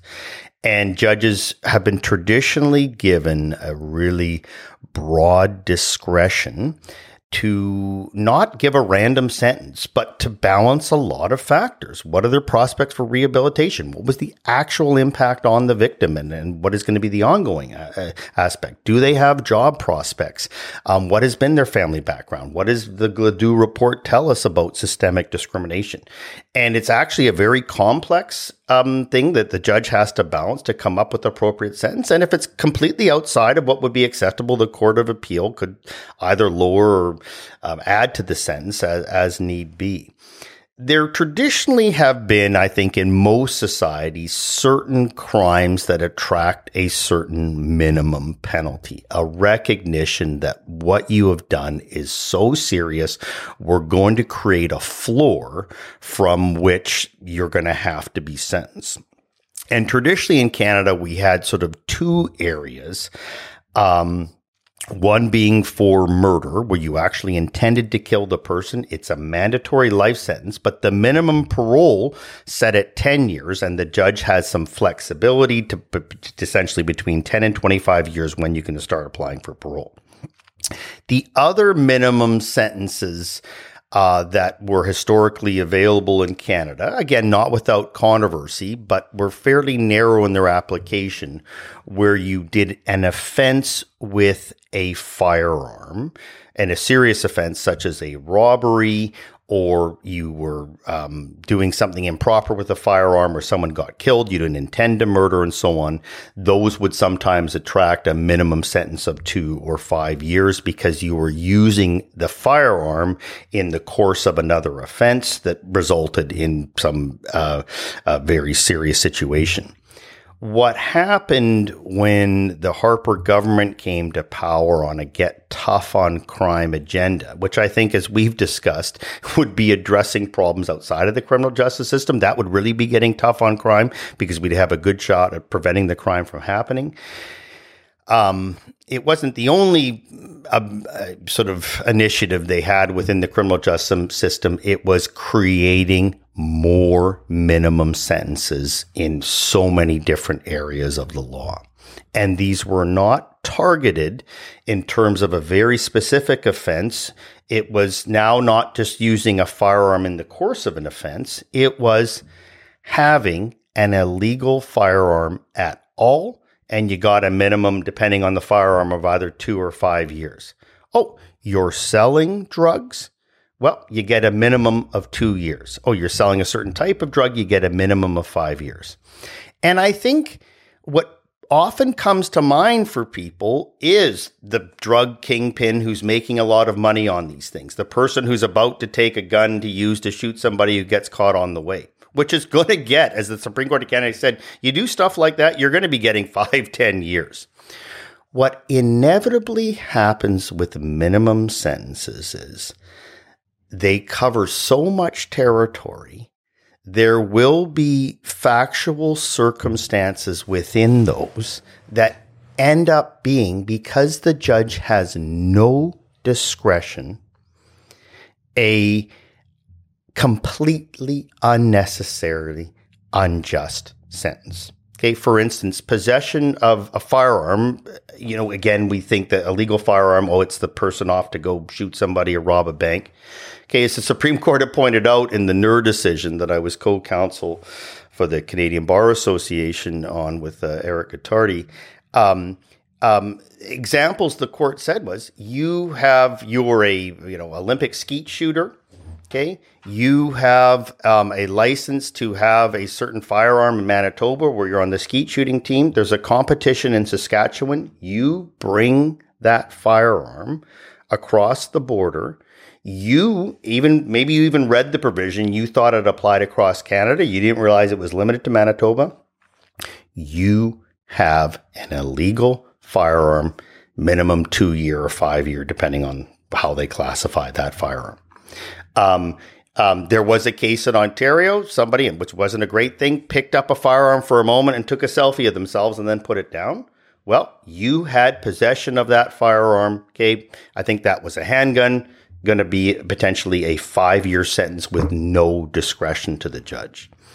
The big problem, uh, uh, uh, the, the, the, the drug dealing, again, we think you're a drug kingpin.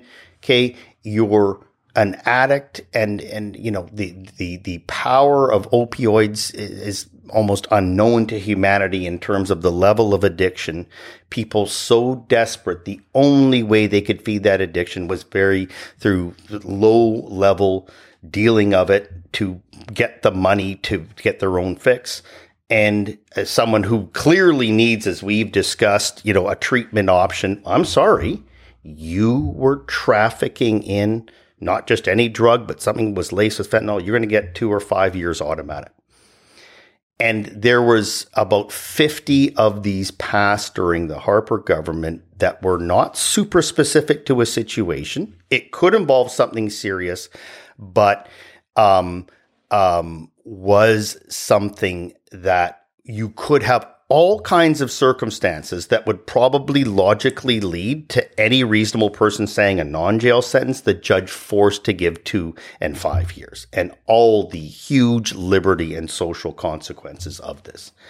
And so what happened was there's a section of the charter cruel and unusual punishment, people started bringing constitutional challenges. And again, as we discussed, this is not the greatest uh, most efficient way of dealing with this legislative issue. It takes an incredible amount. Often lawyers doing pro bono work, often working in conjunction with um, organizations such as uh, the BC uh, Civil Liberties Association, the Canadian Bar Association, Pivot, and so on, getting some of those um, institutions' resources who are also having their own funding challenges to put together constitutional challenges.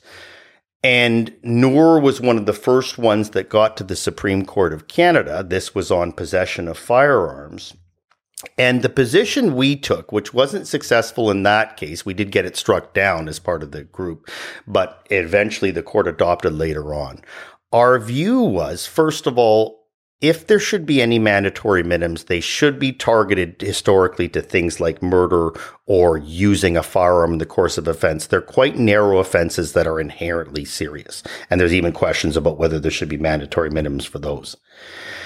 If you want to target, and there's a lot of other ways to do it, but if you want to target certain other crimes in society, um, such as just possession of illegal handguns and so on, if you want to create mandatory, create minimums, they should be presumptive minimums in that there should always be a safety valve for a judge to find exceptional circumstances. And this has the benefit if the government thinks there's some, you know, deterrence the stats aren't great on this, but if they think there's going to be some deterrence to thinking that there's large sentences associated with selling drugs and having firearms, you have the benefit of that usually being applied, but giving a judge a discretion. And, you know, so we were part of, and, and, you know, one thing you want to do as an intervener in court, you just don't want to repeat the same submissions. Our pitch was you should not only strike this down, um, you should actually tell Parliament if you want to pass these things, they're not a good idea generally. I mean, think of it. You can't consider any Gladue submissions when you have to have a minimum sentence. You can't consider any vulnerabilities. You can't really look at personal rehabilitative prospects. You have a certain um, floor that you have to start in on. Um, is that you need to tell Parliament if they want to use these things, they have to have a safety valve. And you know what's really important about that? There is actually a safety valve on mandatory minimums. It's an out of court safety valve. It's about going to the prosecutor and saying, listen, um, you're going to charge them with this offense with a minimum. I've, you know, been well retained here. I've got a report. I've got this. I've got that. They've been in counseling. Can you knock it over to some other offense that doesn't have a minimum?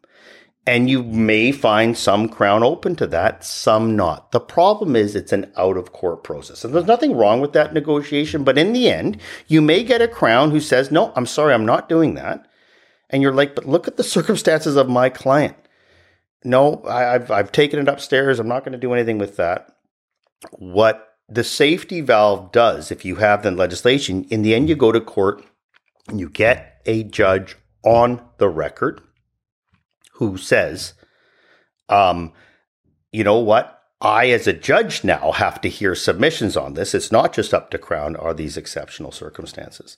And, you know, it's part of the long journey of this. Um, um, Eric Gottardi, along with Mila Shaw, intervened in a subsequent uh, case. Um, so w- w- in Nur, the court knocked down the minimum, but didn't rule on the safety valve issue a couple years later, through another CBA intervention, um, and all the parties working on this, the Supreme Court of Canada finally said generally, because there's about 50 of these on the books, listen, unless they're very targeted, if they're fairly broad minimum sentences, and you don't have a safety valve, we're going to be striking them all down. And, you know, the liberals came in with an idea of eliminating. They have eliminated some of them. I think there is still, though we have a society that's much more open about criminal justice reform, there's still a thought it's a vote loser to get rid of minimum sentences. They've been very slow in the process. What it's meant is it's been up to counsel, often with very limited legal aid funding, to be challenging every one of these. They've been slowly being knocked off the books. The government has replaced some of them, but there's still a number out there which are constitutionally questionable because they just apply to so many circumstances, many that are appropriate, but a bunch of circumstances where the judge would give a sentence at one tenth what the minimum requires, but has no discretion in the legislation. One question I have, and it's more broad, but when we talk about justice, we think of certain things. We think of crime, we think of fentanyl, we think of um, theft, we think we have certain associations with it.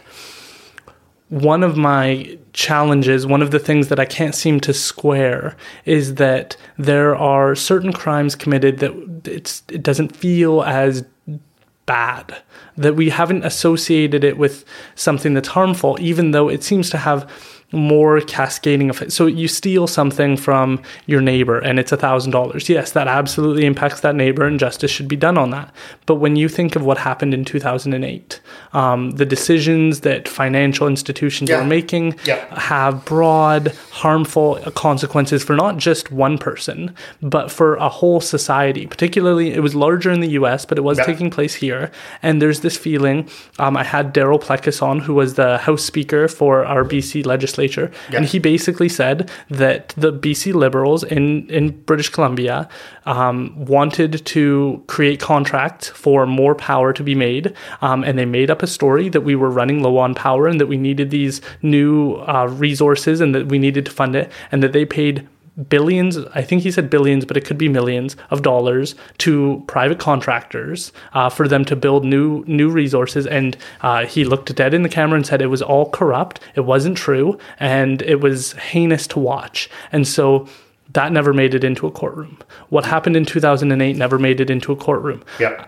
As somebody who's interested in the criminal law, as someone who sees it, we seem to catch people who are just getting by and really stomping on them. But when it comes to larger, more grand problems, yeah. we seem to not have maybe the best approach. Um, I'm not saying that it's a completely flawed system, but it seems like everyday people I know feel like the the worst crimes that have the largest impacts don't seem to make news coverage or or have any big reflections. But then when one person gets bail and they stole a chocolate bar, yep. that makes it into our local newspapers. And oh, what is our justice system now? I'm just interested in is that hard for you to square it all? No, you know, you bring up such a good point and you you talk to somebody who works in commercial crime, say that the Crown has a specialized agency, and they do. They do go after a lot of big people, but they also say it's fairly routine. Somebody who was on welfare, who had a bit of side work, and in the end, it's such a simple case. Um, particularly in the past, the legislation said you can't have any other income. No, we've got some receipts that they were being paid to work part time on Sundays. And it's a simple case, and we're going to bring it and you know it's going to have huge implications for the person. And and and you know first of all there's a structural problem and i think we're finally starting to realize that. Not allowing people to do some part-time on work on welfare to, to sort of give them a effective you know ability to, to just rise above the minimum poverty and so on is a is a policy that sort of detracts from people trying to improve themselves than not. But it's a massive problem and it goes back to that the criminal justice system that puts a premium on, you know, truth beyond a reasonable doubt creates certain challenges. And, and you're exactly right. We look at the 2000 meltdown of trillions of dollars. And you look at like a fraud case, someone telling you this is a great car and it turns out you know it's not a very good car and you sell it to them for 500 bucks and it was actually worth 100. That's a fraud case. And those are often brought you did this fraudulent transaction and it had this impact and you knew about it and so on. Okay, were these trillions in fraudulent transactions where we seem to have a lot of evidence that people knew what was going on and were aware. And, and the law of fraud is incredibly broad. Um, um, but part of the challenge is the fact that we have these huge sentences and when we label someone an offender, you know, the criminal record follows them around. It brings with it certain protections, right? First of all, this incredibly high beyond a reasonable doubt. Uh, people that are well resourced hire a legal team bringing a ton of pretrial motions. There's special protections you get, which I don't think are irrational, but they make a case a lot tougher to prosecute. Is all the evidence found? Did you follow the rules? Did you respect privacy? Did you get the search warrant? Are there other explanations that you didn't tell the court about and so on? It makes a lot of these prosecutions very difficult to bring, can be brought, but it's going to take multiple years. And sometimes you get to the court and they say, yeah, we think the person probably knew when they told everyone to buy this that they had this knowledge and so on. Uh, but I've got a reasonable doubt. So after this 10 year legacy, you get an acquittal or you get a conviction and the judge may have a certain power to levy a fine that works its way back to some of the people, but not in a very direct route because that's not the focus of a criminal prosecution. I think what a number of state agencies did for maybe good, maybe bad reasons is say, listen, um, there was a lot of ill-gotten gains here. We can go down certain criminal prosecutions. They brought some, but not many. Um, it's going to take us eight years to litigate this. We're going to have the particular protections you get in a criminal law setting. And we're going to maybe end up with certain convictions at the end of the day that, you know, will not bring justice to the victims or we can use non-criminal routes, civil and regulatory, bring cases that have much lower standards of proof, bring cases where the evidence is much more likely to be admissible. And what they did in many cases, and again, not without controversy, is they um, settled with multi billion dollar settlements that certainly did not make people whole, but provided some money back to the government that had to backstop a lot of this and actually was able to um, not again make whole, make some ability to create a fund where many of the people who were bankrupted and lost their houses got some compensation. And so it's a really difficult call. I find a lot of calls are easier when you're a little bit far from it. I know some decision makers who've said, you know, I can get people 25 cents on the dollar if I settle this and, you know, it's going to take promising not to bring the criminal case to put, you know, the CEO and the board in jail. I think I may have a case, but that's going to take 10 years. I don't know whether we'll ever get there. And I'm not going to, that 25 cents on the dollar is now going to be three cents by that time period. So I think it's some really difficult calls, but I'll tell you, when you see the things like the law of fraud and how broad it is and how many cases when you look at the cases many of them are the hundreds you know hundreds of dollars thousands of dollars you ripped off this person those cases are prosecuted it is amazing to me as you've mentioned some of these cases that would seem to be the most blatant examples of fraud um, are not prosecuted that way sometimes for good reasons i think also and and maybe this is what's happening in the United States. People keep waiting for people to bring a case against Trump, and maybe there's reasons they don't.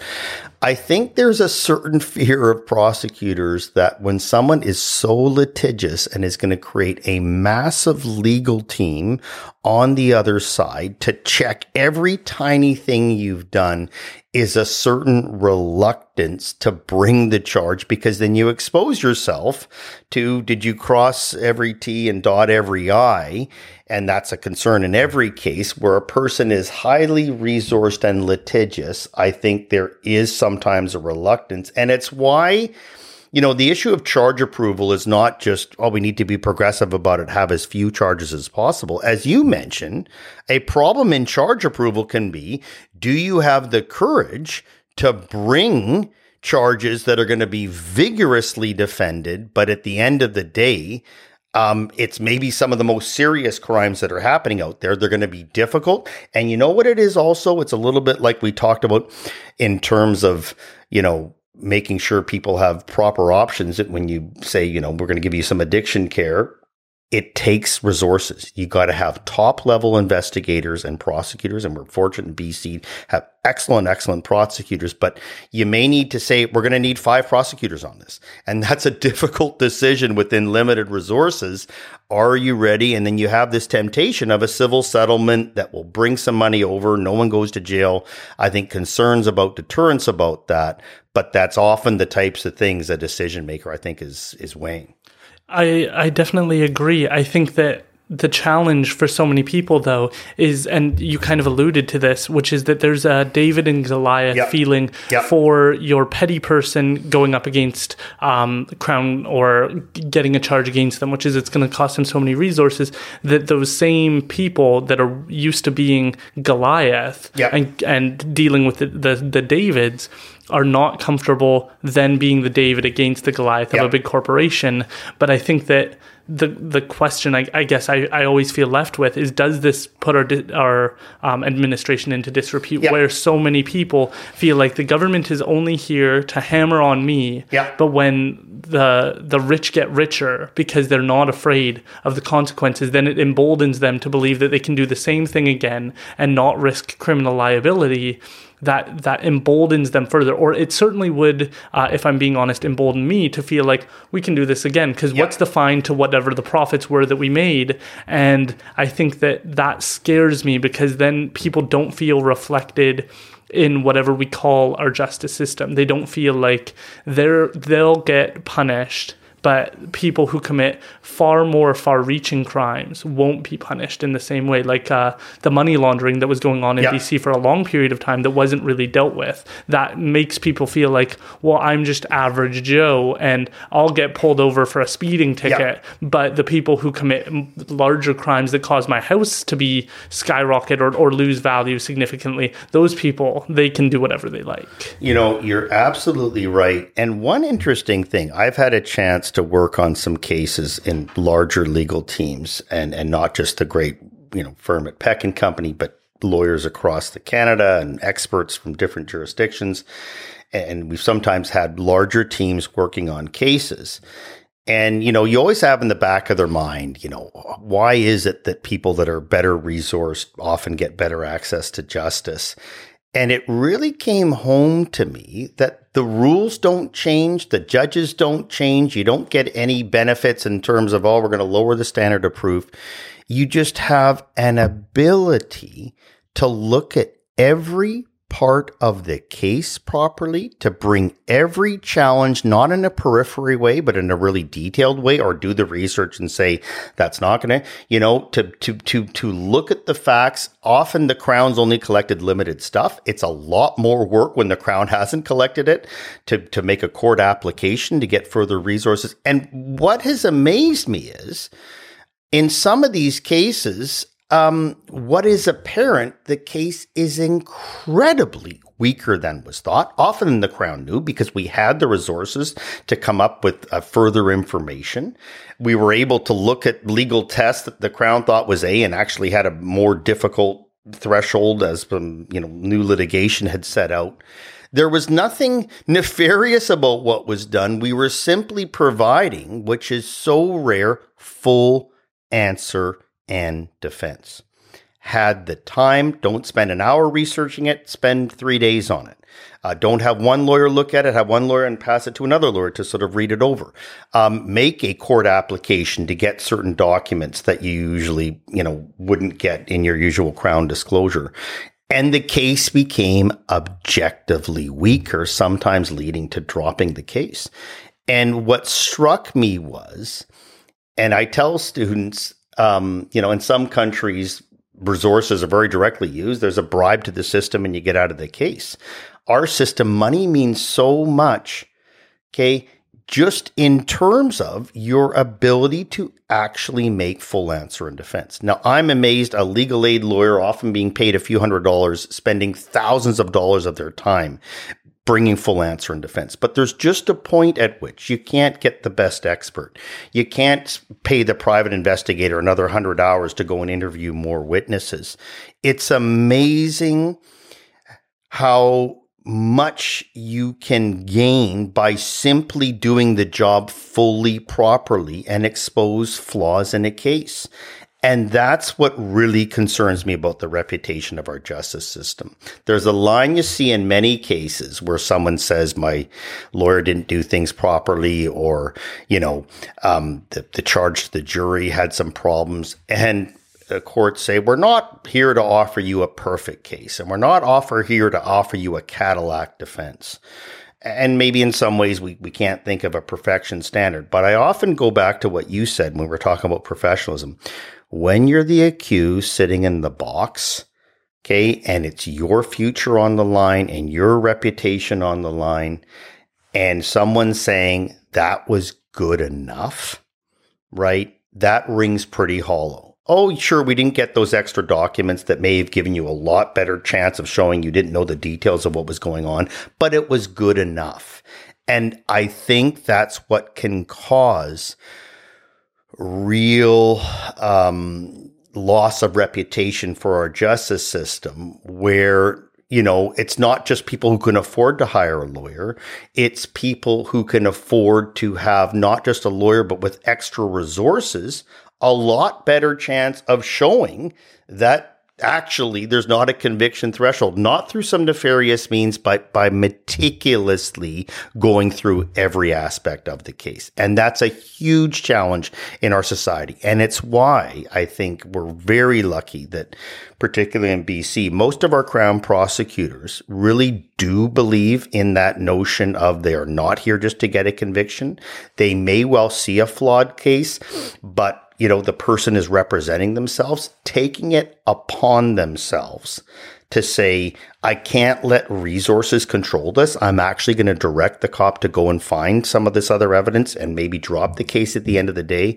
And what really, I think, speaks to the importance of that in BC. The Crown prosecutors who get promoted to managerial roles and often end up on the bench are exactly those types of prosecutors who were the fairest, who took the initiative when there was a lack of resources on the other side. It's one thing to have that on the office wall. That's our ethos. I think what indicates um, a commitment to that is promoting and then, you know, bar associations recommending people for the bench who lived those values.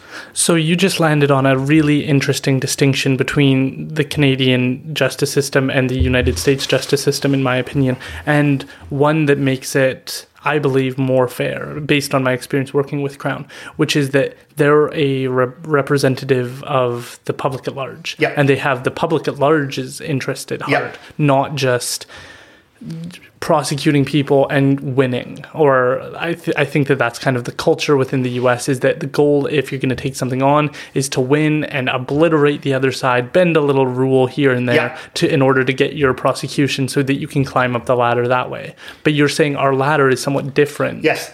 And and no, you're exactly right. And probably within those state bar associations and so on, there's also an ethos of prosecutors there as a minister of justice. But promotions and big money gigs at private law firms are based on winning cases. And when that is the incentive, that's the result. You're exact. You're not going to have necessarily full scale corruption. It's pushing things because winning cases will get me somewhere. And I really have to say, some of the most reasonable, fair minded people you meet are senior crown. And not only that, they're in charge of an entire army of crown lawyers. So they're the regional crown. They were promoted to that job because they are constantly questioning. They are constantly applying um, the appropriate criteria and and not part of that win at all costs ethos. But I'll tell you something that's incredibly important. And I find the more I learn about criminal justice, the less I have hard views about things because I sort of sort of you think I would get more confident in my views. I sort of say, oh, I can sort of see their side. It's part of it is what your charge approval standard is. I really believe that is absolutely critical to our system. Every province is allowed to create their own system. Some have reasonable prospect of conviction, which allows you as a crown to say, ah, there's a chance of conviction.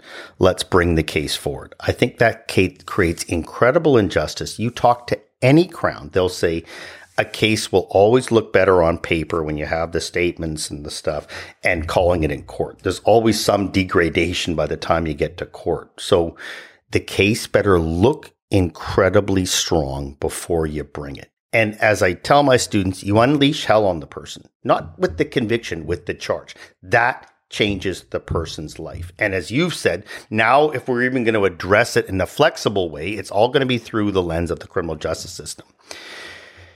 In BC, we have we don't have a reasonable prospect. There was actually a thought to changing it to that. Okay, we have substantial likelihood of conviction. And our charge approval, which all Crown need to follow, you've got to consider defenses, you've got to consider the admissibility of evidence.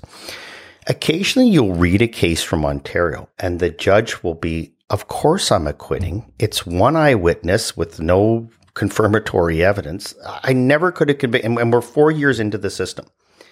You rarely see that in BC because of not only do our prosecutors take their role seriously, in the end, they have to have a very strong case to approve charges. And I realize that often frustrates victims of crime saying, you know, this clearly was a wrong and Crown are saying, and there's ways of senior Crown can relook at the case and so on. But in the end, a high charge approval standard, I think, is critical. And it's and it doesn't get much play. People think about the judge and reasonable doubt. A high charge approval standard, given what we unleash on people in the criminal justice system, is critical. So, along with that crown ethos, it has to reach a substantial likelihood. And again, at Peck and Company, as I'm sitting there, people are writing up massive documents, not for the trial, but to send the Crown a memo. I know you think your case is strong, and I told you not to approve charges, but you did. That was your choice. Here's my analysis of the law and the facts. This falls below substantial likelihood. Let's end the case here. And, and, and sometimes that's successful. That's a victory for everybody. That was going to inevitably be an acquittal, but we would be two years in, huge resources wasted, the person with that reputational and liberty effects over time. So yes, it's about the ethos of your crown office, but critically, it is the um, high charge approval standard. There was um, a thought um, years ago to switch it to reasonable prospect and to have police officers do it. And make the charge approval standard. And I really think the motivation was purely financial. We can have less crown prosecutors. Cops have to, they give a charge approval recommendation anyway. Let's just have them do it. It'll be cheaper. And I have to say, a lot of organizations stepped up uh, the Canadian Bar Association and other organizations that wrote reports to the government saying it's going to cost you more. You're going to have a lot of terrible cases in the system. You've got 11B issues. You've only got so much time to get cases done. You don't want crappy cases in the system. It's actually going to cost you more along with the social costs. And Jeff Cowper, who's a senior lawyer at um, Faskens was contracted by the government to look at this, and he looked at the evidence from a very objective view and said, you know what? High charge approval, it has costs and benefits, but overall, the benefits are much better than the costs. Interesting. You're also a professor um, at Allard. I'm interested, how did you get started in that? And uh, what has that meant to you? Because as I said, I think you're one of the most inspirational, motivational professors. You also wrote a paper on the consequences of technology and going low tech. I'm just interested, what has that journey been like? Um, because you've uh, from my understanding, you've received awards multiple years in a row for your approach to experiential learning and supporting students. Um, within my group, we had you as our criminal law professor, and you were by far the most talked about and the most admired educator. And I think that when I imagined going to law school, when I imagined the the individuals I'd meet, it was people like yourself, where there's a passion, there's a deep understanding, and there's a a dedication to sharing your passion with others. And I think sometimes uh, within just the university structure generally, there's some people who are there more to do research, and then their job is to educate students. But for others, it's no, these are the next generations of people who are going to be doing our jobs. And so our job is to motivate them and to contribute to the research. And uh, of course, there's a role for both. But at the end of the day, the person who impacts the students more, I would say, is is people like yourself. So, how did you get started that, and and what has that journey been like? Well, and it's been a very unusual uh, journey. I'm very much um, uh, from an untraditional path, and, and, let me just say, I, you know, I, I teaching, I sometimes have confidence, sometimes not. Um, I have to say, it's amazing. And I will sometimes go and sit in on a colleague's lecture, or I'll sit on a committee that has to look at what our, my colleagues have done. I'm actually amazed at the innovative, interesting things they're doing in their classrooms and a lot of them have about 40 at least and it ends up being even more they as you say they have to dedicate to incredibly complex research and are still doing a great job teaching um, I have the benefit, first of all, being able to focus a lot more on teaching in my particular position. And I think things like criminal law and evidence, you always have really interesting facts to draw on. So I think that's a great advantage. No, I came by my teaching through a very unusual route. I think I always had an interest in, in teaching sort of as an idea, but you know, you go into the profession and that ends up being, you know, a lot of long days. But I was lucky at Peck and Company. There was an ethos of, yes, you know, we're doing our individual cases, but we want to be involved in law reform. We want to be involved with great organizations like Continuing Legal Education, Trial Lawyers Association. Let's go to conferences. Let's present. Let's do pro bono work. And so it was sort of more than just the individual cases. And what happened for me, I started doing a lot of appellate work. And as many uh, counsel doing accused side criminal appeals losing lots of cases, not only losing the cases, but the judge just wouldn't even they they'd say, Mr. Harris argued this. Nothing more need be said about it. I'm saying well, wait a minute, there was a great argument here, and they're not even they're not even rejecting it in detail. And I essentially, you know, after uh, I do big research on these topics, sometimes the court would rule on some other issue, or they just summarily reject. And I say, but I think I've got some good ideas here. And it struck me well, wait a minute. What is a course really? It's about 13 topics you come and talk about. I think I've had about 13 losses on issues that I think I'm right. I'm going to take my case to the people, you know, and it was very informal. I wrote to the dean of the day, who's still an incredible teacher. And by the way, uh, people like Joost Blom and, um, um, you know, there was a, just an incredible, great set of of, of of, of teachers, and I wrote to him as dean, and um, I said, um, um, "Yeah, hey." Here's my idea for a course. Here's 13 topics and sort of criminal, advanced criminal evidence that I think would be interesting for students. And I have to say, he could have just cut it off right there and said, we really don't need that. Well, Joost being Joost looked into it. He consulted with the professors, says, Hey, I think we could put this forward. And there was definitely adjunct professors. I think not as many as there is now. And he said, yeah, we'll put this in as a course on advanced evidence. Um, and you know, you, and one of the great things as a professor is you get to create your course outline. Oh, that case is too confusing. I'm not going to use that one. Oh, I like this topic. I'll put it in. Anyway, I created this sort of set of advanced evidence issues. I was petrified. No one would take it. Fortunately, I think about seven or eight students signed up just above the minimum needed to get in. I was so, even though I'd done at this point a fair bit of court, I was so nervous coming into the classroom in that role. I remember, I don't know if it was actually in the mirror, but walking around my apartment, like, like providing the lecture to the air. Just I, again, I should have had some more confidence. Oh, I've been involved in a murder appeal or whatever. There was something about facing students in a new environment Anyway, I think it was a little bit hit or miss, but it sparked the interest in teaching. And what I really saw was this is a great balance between the academic and the practical. First of all, I have a freedom to talk about not just what the law is, but what it could be.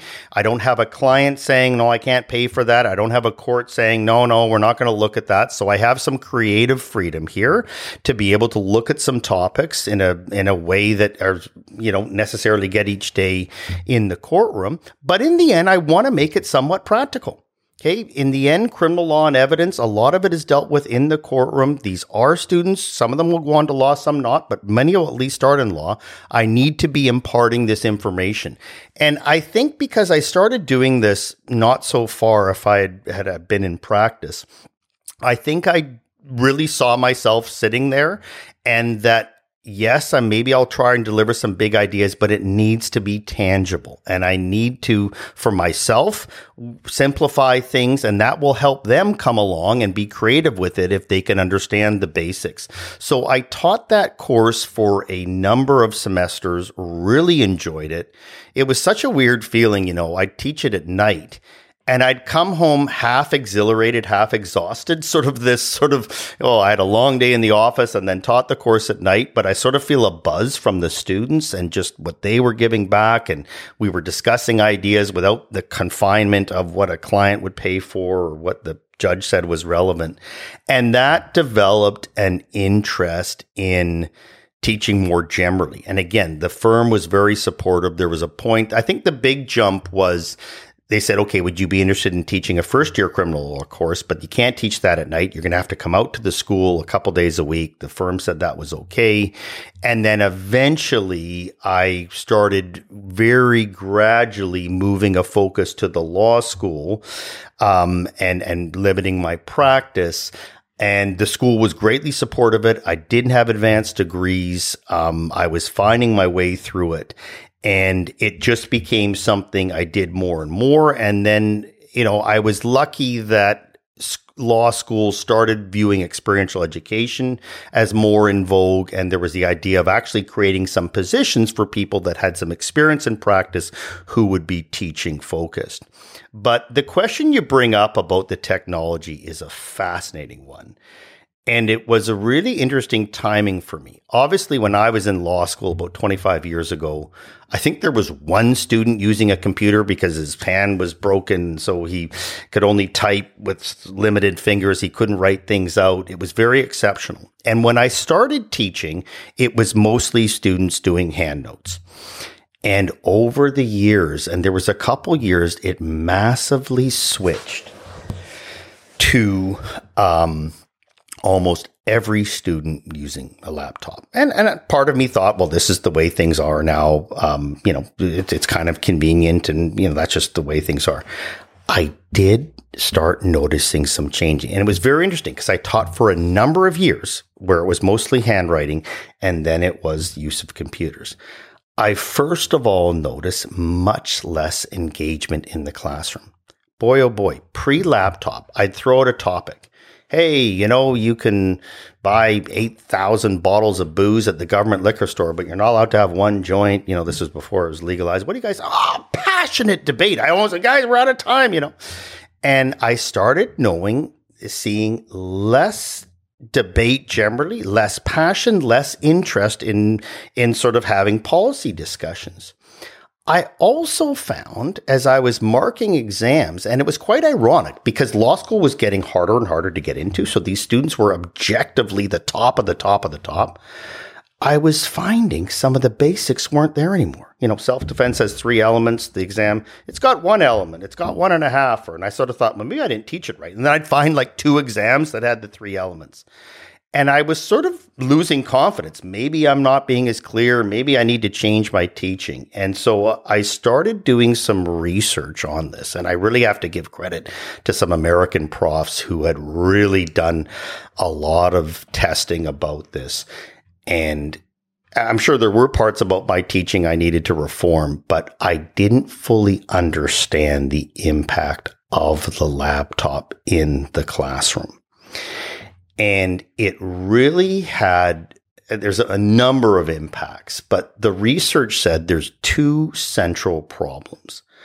One is the temptation, which I can fully appreciate of multitasking. And you don't even need to pull out the phone, right? You're sitting there looking like hmm. you're taking notes, but you're either exclusively on some social media feed or buying a microwave or whatever. And that that's actually a true story. I had some high school students come in and I was giving a lecture on Mr. Big, which is a sort of a really interesting undercover cops pretending to be a criminal gang and they sat in the back and they were diligently taking notes. Like, oh, what do you guys think of the lecture? They go, well, it was interesting, but I don't think the other students found it because the person in front of me was buying a used microwave and the other person was buying a sweater. Like, like not exceptionally, like most people. I thought, oh man, this was the Mr. Big lecture. If there's one lecture that might be interesting, I thought that would be it.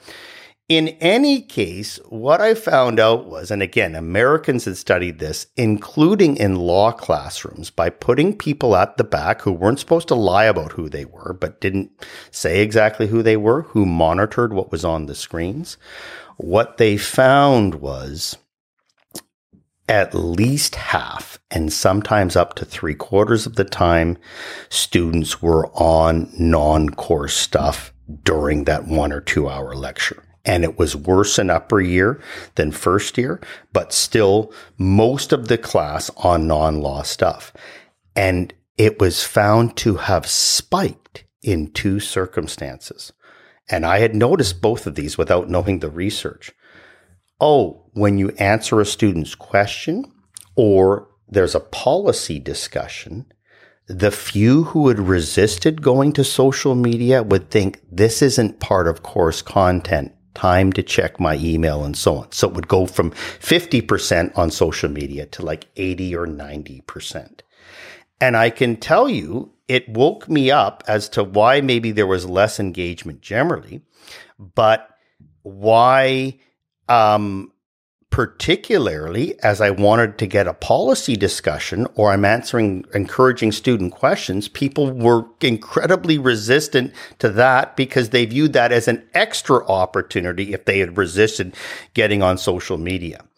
The other thing the research said is the person who's using the laptop without the non course, which is a big problem, will sometimes start taking verbatim notes which you can, I couldn't, but many people more schooled in it can.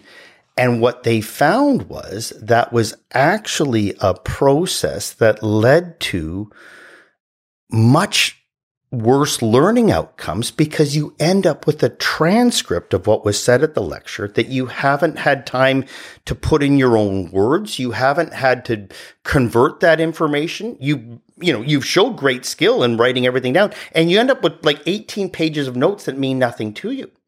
What I realized with the handwriters, which when that was the only option, they couldn't write down every word what they were writing down were the main points. So I talk about self defense and then I'd say these are, the, they would write, made sure they got those three steps and they would probably put a little circle around it. Like, you know, and, and in the end, you can't expect students to remember every word you said, but the main point of the three steps, you hope they got that.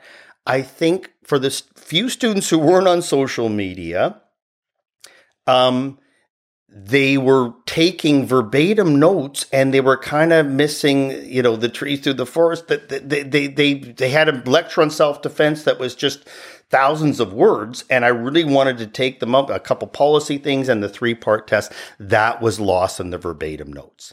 And so what I decided to do, and you know, I really don't think you can stop technology. I don't. There's some people that have talked about banning laptops from the classroom.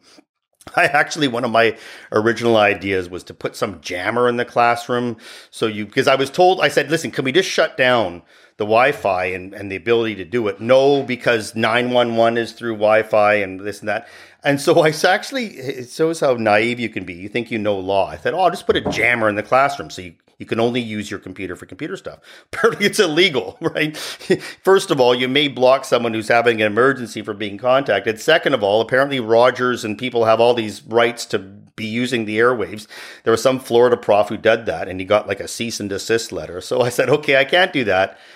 I can do two things. First of all, I can write this paper, which I did, and I give a presentation to the students each year. And what I'm able to tell them is, first of all, it lessens learning outcomes, which as a first year law student, you may not be too worried about that in a generic sense. The research has shown it leads to lower grades. And again, I got to credit the Americans who did this. They, in fact, in one undergrad class, they actually had the students agree to have not personal to them, but to monitor how often they were on social media. And I think many of them forgot. They probably tried in the first few lectures knowing it was being monitored. I think just the addiction being what it is, you start doing what you usually do. They actually found and they took into account everything, the other grades of the students, their SATs and so on. They found that high social media use led to lower grades. They also did these experiments in military schools where I think they have the advantage of saying, your handwriting, you're using this laptop that's going to have internet and you're not, you have no choice. Anyway, they brought back the stat. It wasn't dramatic, like 20%, but you know, in law school, two or 3% is a massive difference in grade. They were able to demonstrate. So I wrote a paper and I tell students, hey, this can impact your learning and your grades, and also advising them, I'm not going to try and take away the laptop, but you know, we're all addicted. Put it on whatever, what's an airplane mode or whatever. And I'm sure there's a million ways of doing it.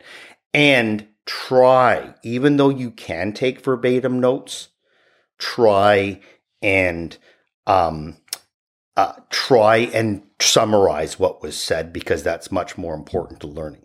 But even with all that, and I think this was always true, it's part of why I'm desperate to always make it meaningful for students. What's the broader significance? In the end, I can tell people not to go on social media, but in the end, I'm competing with it. And so the more I can bring home the importance of what looks like a silly rule and why it might result in someone spending the rest of their life in jail versus walking out of a courtroom free, if I can bring that home, I have a better chance at the competition. But you know, it's it's very interesting. I'm not we're not going to get rid of it, but I really do feel the students are smarter, right? But I actually am finding that when people didn't have the option of writing everything down, there sometimes were better answers I was seeing in exams, you know, 15, 20 years ago.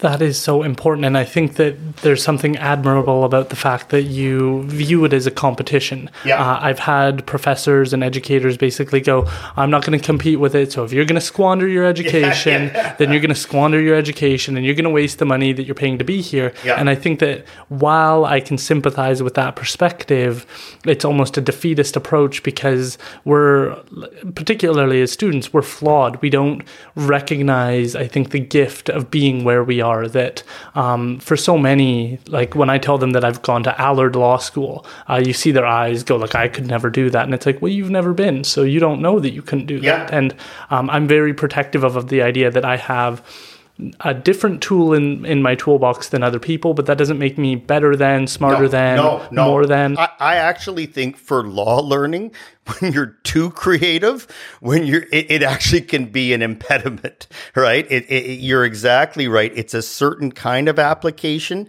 It, it, I actually, I really do believe students get penalized who think too creatively, particularly early on. Yeah.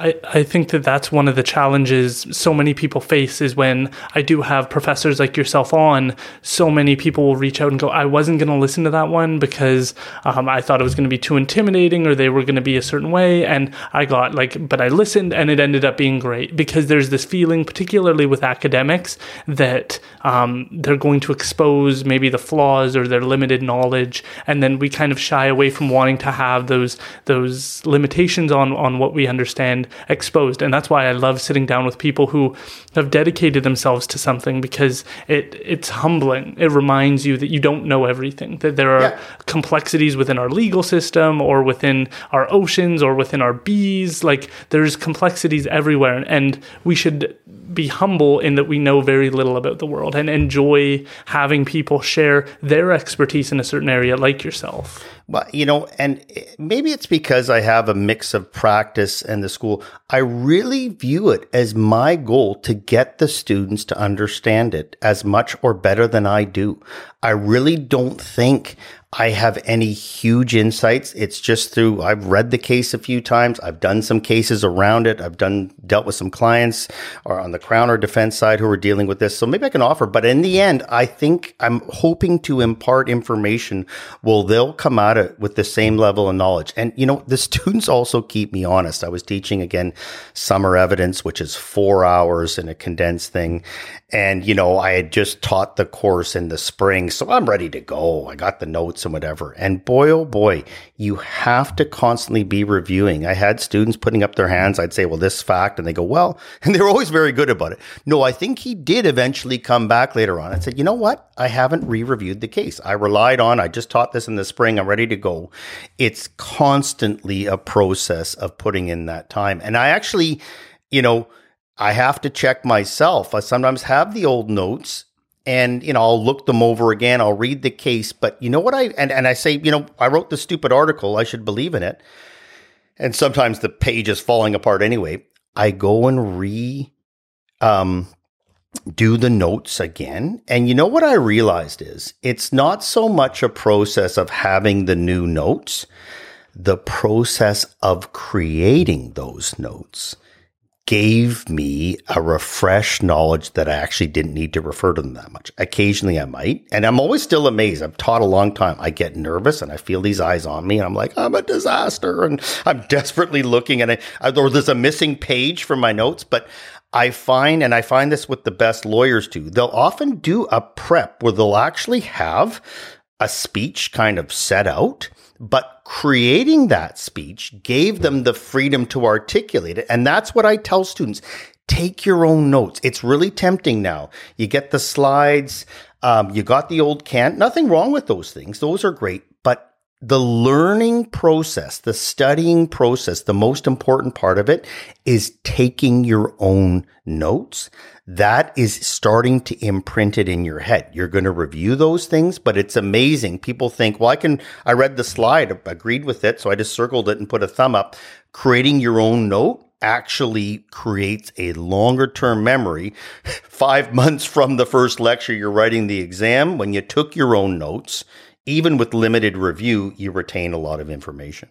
I, I couldn't agree more. It's why I choose not to. I could do the questions right when I reach out to a potential guest. Yeah. But I know that the time in between whatever we schedule could be vast enough where I don't have all of those kind of minute details in the front of my mind. And so I want to make sure that when I do a conversation that there's some sort of logical path that it's going to follow and that those questions are fresh in my mind and that there's a genuine curiosity about asking the questions because uh, a month goes by, two months, and we've scheduled something so far in advance then that why I wanted to ask that question can get lost over time of like being like I think listeners can hear whether or not you're genuinely curious or if you're checking a box. Oh, you, you know what? And this is tied together so many things. Like we talked about professionalism, but then leaving a flexibility. And that's exactly so you had actually sent me these are some areas that we anticipate. And I thought, oh, I guess we'll go through them.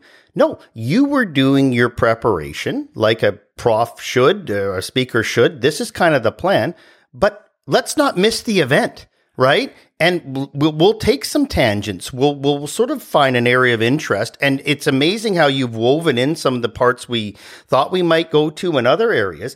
And that to me, and you know, again, I have created nothing. I'm the greatest borrower on earth. When I write a memo, who can say it better than Judge so and so? I love law because you cut and paste their analysis, and everyone thinks you're brilliant. Well, I just set up the quote, and maybe I added some underline to show them the important parts. But there was a um, a woman I quote in my paper paper who says a lecture is actually a social. It's not one way. It's a social, you know, especially during COVID, I'd kind of look forward to the lecture, even if it was on screen. I'm going to have a group around me and we're going to talk. It's a dynamic thing. If you have too much of a plan, have a plan. But but that's where I find sometimes slide and slides can be great. I just was actually watching a lecture that had slides and said I should maybe start using some because it helped organize my own thoughts. But if there's too much of a plan, you can't have deviation. You got the professional part, but you don't have the flexible part. And I think in the end, and I view this the same thing in the courtroom, if it's rote, if it's I've got seven points and here they are, without engagement, you're not imprinting on the decision maker. I couldn't agree more. Nikos, this has been an absolute pleasure. I think the passion that you bring to a conversation is so unique. Um, I know that it inspired classmates of mine um, and it motivated them to pursue criminal law. And I think that you have that impact on so many people that you, you impact as a professor. Um, but I also think that lawyers like yourself play a stewardship role for the rules and the regulations that we follow. You being willing to be an intervener is, in a way, acting as a steward for the future generations that are going to be impacted by decisions made by the Supreme Court of Canada. Um, and I think that that is something we don't we do a good job within the legal community of maybe acknowledging that, but outside of the legal community, I think that that's lost on people. That that plays an integral role of a perspective that needed to be heard, and I think that that is something to be admired and keep in mind that we have these stewards uh, in our community that are trying to protect our rights, that are trying to protect and make sure that we are accountable uh, for our actions and and looking at issues in a deeper, um, more philosophical way. So I appreciate you being willing to to make the trip out and sharing such um, insights into our criminal justice system and uh, the law more generally. Well, thank you. First of all, thank you for doing this. I'm always amazed at our graduates. We sort of have these preset ideas